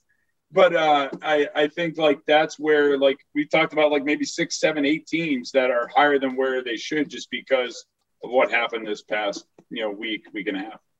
Hey, I'll, I'll wrap it up with this one. Got a question on Twitter about Hope Calvin. The rivalry uh, renews this week, Wednesday. They uh, face off at DeVos. And we're talking men's basketball here, obviously. Uh, both teams that I think have have certainly um, gotten better as the season has grown on. Um, any quick thoughts on who might come out with that one and who you think might be the better team? Akiva, I'll put you on the spot first. Calvin's my number 26, so Ooh. I'll take him. All right. Um, it's I'm not super comfortable with either one. Um, I mean, I think that's a common trend here. Yes, very much I'll take so. Calvin. Uh, Mike, It- that's uh, a you huge need a game, minute? by the way, from a from a Pool C perspective. That's a huge game. oh no, you're right. That's a huge game. Huge game for Pool C. Yeah. The second best rivalry in all of Division Three outside of Amherst Williams. The You're second biased, best. Um, uh, no, I'm gonna I'm gonna go with I'm gonna go with Hope. It's home. Yeah. Uh, I, I think they're they're playing hot. You know, their their losses to Trine. Trine's pretty. You know, but they've they've been really playing overall well. Like you said, they're getting better. But I'm gonna I'm gonna bet uh, the mortgage payment on Hope. Oh, geez, sir. Of course, you're in upstate. That's probably not that expensive. Uh, No, actually, I'm I'm still considered downstate for me. So like you know that's that's a significant. okay, it's a bump. It's a bump. It's a bump. Winnable. You, it's in your neck of the woods, sir. Yeah, so last week we got to watch Hope and Calvin both go to Trine, uh, and and I was so impressed with how Calvin uh, handled Trine on their home floor. That's a, such a tough place to play, the MTI Center. I think Calvin um, i- is playing the better basketball right now. I know DeVos is a tough place to play, and Hope got it already uh, there at Van Noord earlier in this year. But I think Calvin returns the favor and gets the win. Nice, Bob. Your thoughts? I've watched both these teams more times than I care to admit because I've been chasing regionally ranked opponent wins all season, and my Titans have beaten both of these guys fairly easily. I might add for my friend Scott Curry and uh, and, and Matt Snyder. But in all seriousness, I'm responsible for all of Calvin's poll points this week. I have them 23. I have them 23 based on the string they're on and how great they looked at Trine. I love the Morrison kid. He's an absolute stud. Uh, Uchenna Ikizi is an incredibly athletic six-three kind of wing player. And I like Calvin, but the game's at Hope. So I'll just gonna I'm just gonna say Calvin by like a point. Um, a huge advantage for Hope playing at DeVos. Great crowd, but I'm gonna go Calvin finds a way. Yeah, I like all your thoughts, but because it's at home, I'm going to take Hope. It's not an educated guess. It's strictly a. Uh, it's strictly. It's strictly a. Okay, it's at Hope. I'll take the home team. Guess. Uh, Poppers, I'm going to forward you an email I got. Uh, got a question about Penn State Harrisburg, but we won't dive into it this time. Guys, really appreciate all the time. Thank you so much. Uh, you guys were awesome. Uh, I would say go enjoy the rest of your Valentine's Day with your loved ones, but I have a, a gut feeling they've all given up, like I just heard my wife do a few minutes ago. Uh, as always, thanks very much. Look forward to talking to you guys down the road. See you guys. Thanks. Be well, Thanks, everybody. I want to thank Bob Quillman, Ryan uh, Winnable, Mike Rainiak, and Aki- Akiva Poppers for joining us on the show. Really appreciate their time. Going to wrap things up real quick. Landmark, a reminder, once again, grew up and now a bigger conference. Uh, they are now 10 members. It brought in football. Uh, they will uh, have six teams in football, and that is a big deal with them. If you caught that at the top of the show, of course, our coverage breaking that news last Wednesday before the, the conference announced it. It will not be the only moves that take place in uh, conference changes. Uh, stay tuned. There will be more. Uh, regional rankings. We'll have the new set on the men's side on Tuesday, women's set on Wednesday. Uh, these will be actually ranked. We'll actually hear from, see the numbers of these. We have too many ranked, but we'll see them ranked.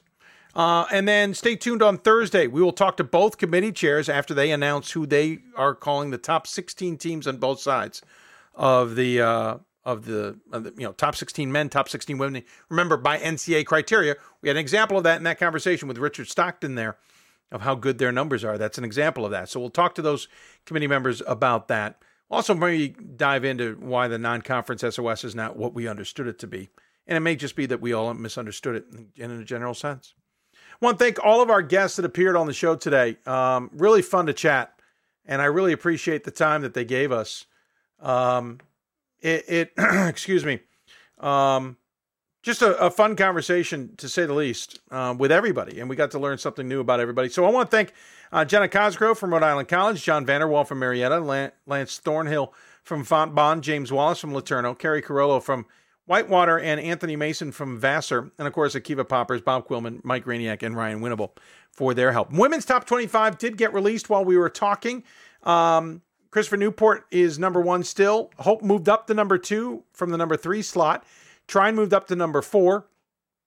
Uh, or Trine fell to number three, I should say. Sorry. Let me try that again. Christopher Newport one. Hope moves up by two points ahead of Trine, though Hope has two first place votes. So Hope ha- uh, Trine has four. Transylvania now stays in fourth. Simpson stays in fifth. Whitman stayed in sixth. Whitewater stayed in seventh and picked up a first place vote.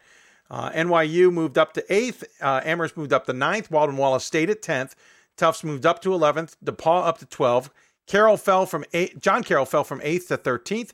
Mary Hardin Baylor, Wisconsin Lutheran, Messiah, and Scranton all stayed the same as the previous week at 14, 15, 16, and 17. Trinity, Texas moved up to 18 from 20. Wartburg moved down from 18 to 19. Smith jumped into the poll, returned in the number 20 spot. St. John Fisher moved up to 21 from 23. East Texas Baptist stayed at 22. Catholic moved up a spot to 23. Uh, Springfield fell three more spots to 24. Hardin Simmons uh, is into the top 25 in 25th. Gettysburg and Eau Claire fell out of the top 25. Those are on uh, d3hoops.com. And of course, we tweeted them out as well. That's going to wrap us up. We'll be up on Thursday again. Stay tuned. We're going to have some twists with Thursday. We might have to go a little bit longer with the show. We'll figure it all out.